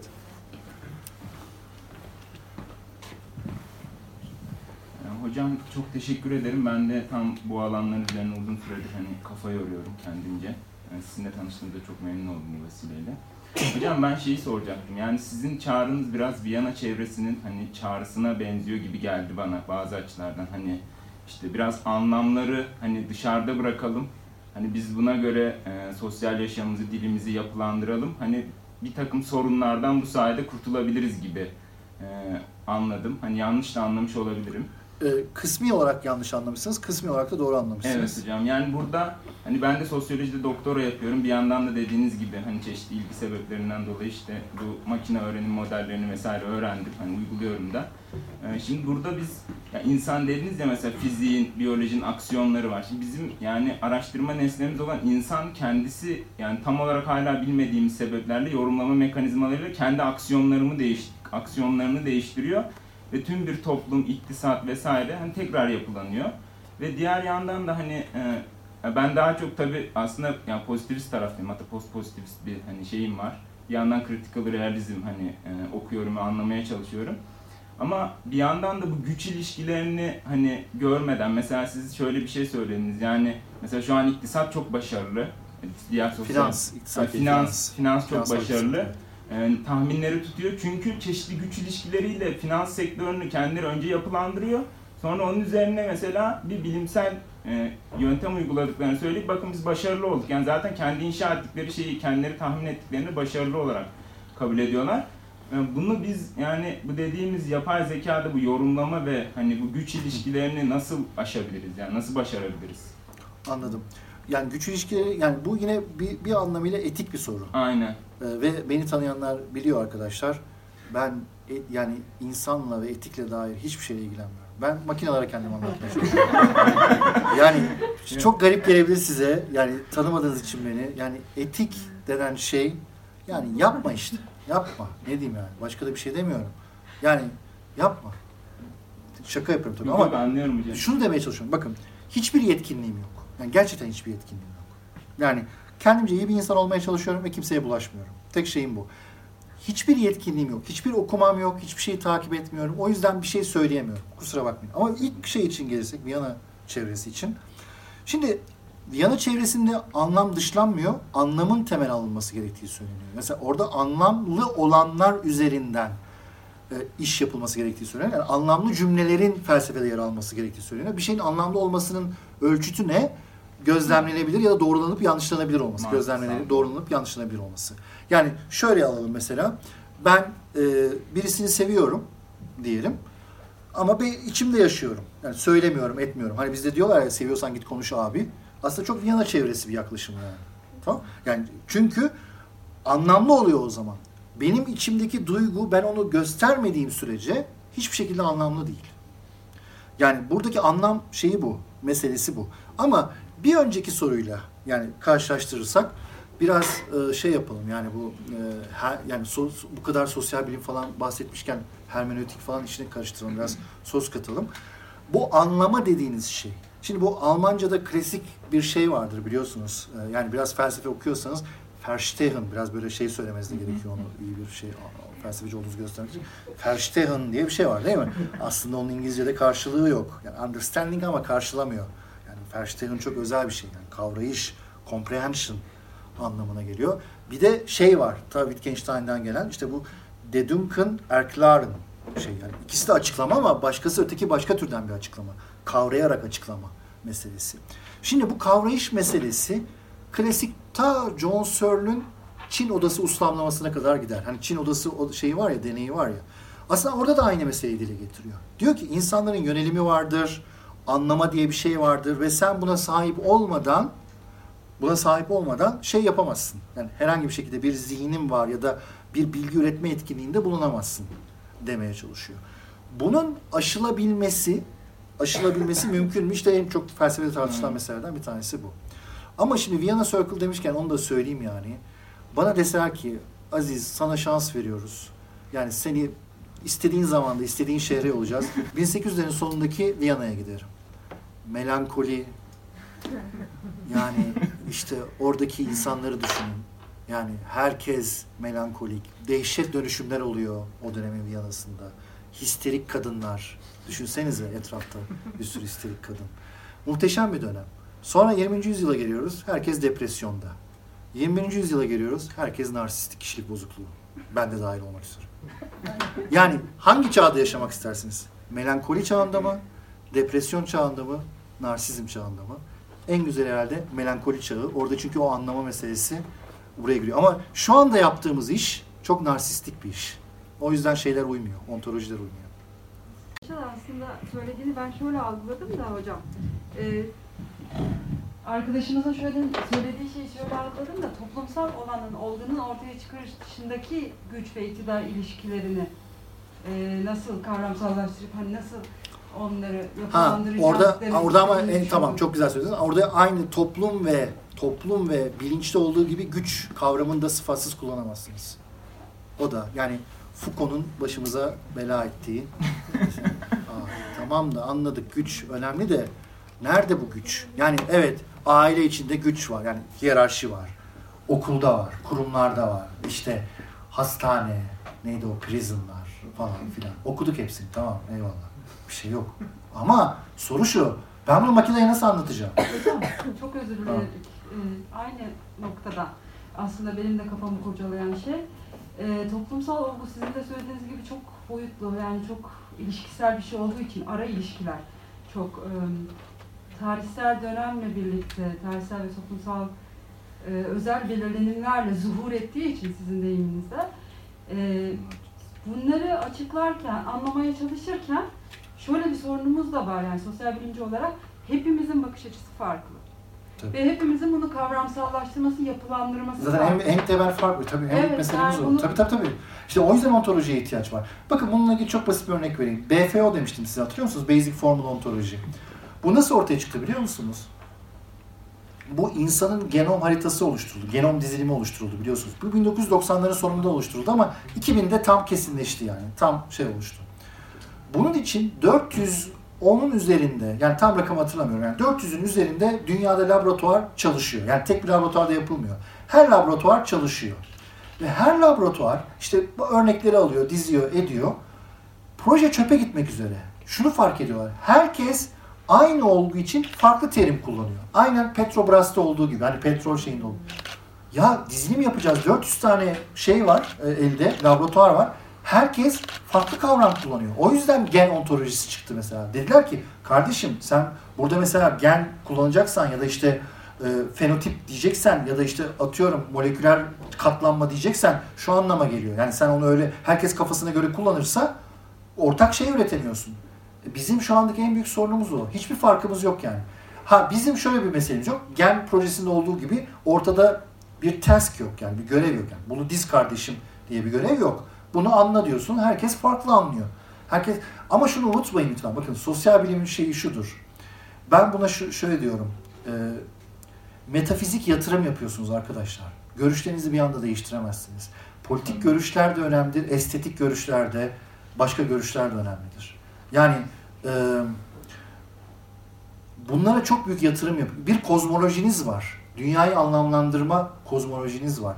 Ve bu, bu nereden geldiği ayrı mesele. Okuldan mı geliyor, aileden mi geliyor, nasıl elde ediyorsunuz? O işlere hiç girmiyorum. Ama büyük bir metafizik yatırım yapıyorsunuz. Ve birisi size çıkıp bunu böyle belli, bundan sonra bunu böyle belli dediğinde onu öyle hemen belleyemiyorsunuz. Hemen bir anda dönüş yapamıyorsunuz. Yani bu mümkün değil. Yani mesela bir anda ben bütün estetik yaklaşımlarımı dönüştüremem. Değil mi? Yani Türk musikisinin değerli sanatçısı Seda Sayan'ın dediği gibi. Gerçekçi ol sevgilim. Değil mi? Ben bir anda onu bırakamam. Yani onu dinlemeyi bırakamam gerçekçi ol sevgilim şarkısını. Çünkü orada bir estetik yatırım yapmış. Tamam? Şimdi burada anlatmaya çalıştığım şey e, sosyal bilim alanı böyle. Mesela şeyde kolayca bırakıyorsun değil mi? Fizikte. Yani bir teorim var. Mesela Einstein. Tanrı zaratmaz dedi. O Tanrı çift çift okey'e dönmüş. Yani e, tamamen şey olmuş. Probabilistik gidiyor her şey yani. Tamam? Yani ta, zaratmaz diyor. Ortam kuma, tam kumarhaneye dönmüş aslında. Dünya dediğiniz şey, evren dediğiniz şey büyük bir kumarhaneymiş. Hani Ko- Kopenhag okulu, Paris okulu tartışması var ya. Entanglement, bu, bu dolanıklık tartışması bağlamında. Ne yapıyorsun? Adam diyor ki yanılmışım kardeşim. Ötekinde de. Değil mi? Ama şeyde böyle yapamazsınız. Bir anda hadi bırak bakalım diyeceğiniz bir yapılandırma yok. Çünkü herkes kavramları öyle kullanıyor.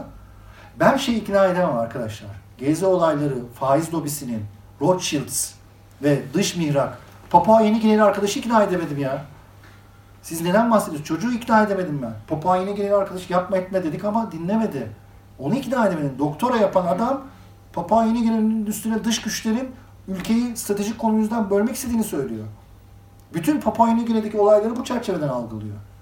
Ben bu adamı değiştiremiyorum. Bu metafizik yatırımı yapmış kendisine çünkü. Bir anda değiştiremezsiniz. Yapacağınız bir şey yok. O yüzden elinizdeki aleti yani bu işi kotarırsanız kendi çıkarlarınız için ya da kendi şeyiniz için kullanacaksınız. Çok uzatmak istemiyorum Yok, ama son bir buyurun. soru. Hani sosyal bilimcinin e, metodolojik pozisyonun ötesinde de bir sorun olarak aslında e, matematize edilmesiyle ilgili bir sorun var meselenin. Ya bu sadece matematiğin doğasından ve bir enstrüman olarak şu an e, yetersiz olmasından kaynaklanmıyor olabilir diye düşünüyorum. Hani Matematiğin yetersiz olmasından kaynaklandığı anlamda söylüyorsunuz. Hani siz bir şeyin matematize edilmesi için şu an bizim kullandığımız sistem yeterli değil. Evet, matematiğin temelleri yeterli değil. Evet. Evet, evet. Yani bu sadece matematiğin temellerinden değil, belki sosyal olgunun da bu ilişkiselliğinden kaynaklanıyor olabilir. Sizi dinlerken mesela Tunus'ta kendini ilk yakan kişinin de o arkadaş olduğunu Doğru. sanmıyorum. Belki Tabii. ondan sonra Tunus'ta da 50 kişi kendini yaktı. Ya da Gezi'de iki tane ağaç söz konusuydu. Belki ormanlar katledildi memlekette. Kimsenin Tabii, sesi çıkmadı. Tabii. Yani şunu söylemeye çalışıyorum. Tarihsel bir an var. Tarihsel bir belirlenmişlik anı var.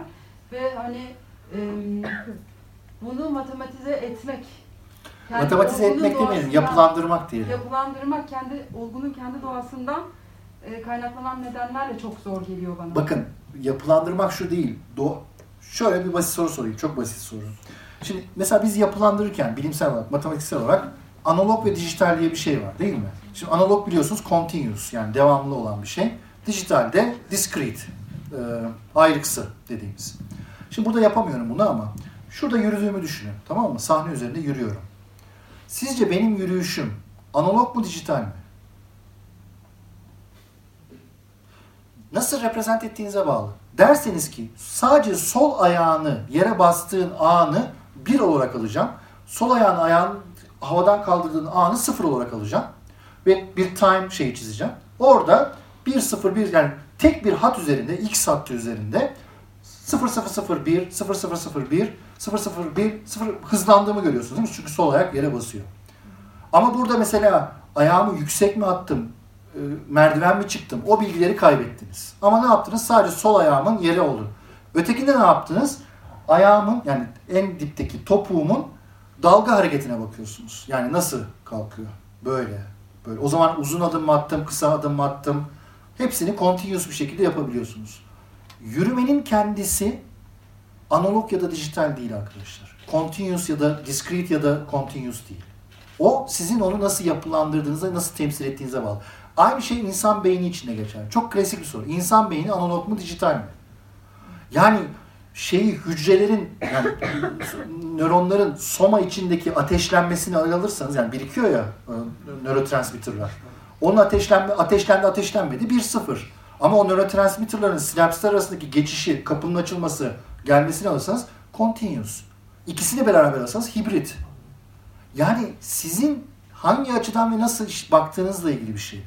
Buradaki mesele de bu. Bir sosyal olgunun kendisi içinde yapının kendisini barındırmıyor. Onun sizi nasıl yapılandırdığınız önemli.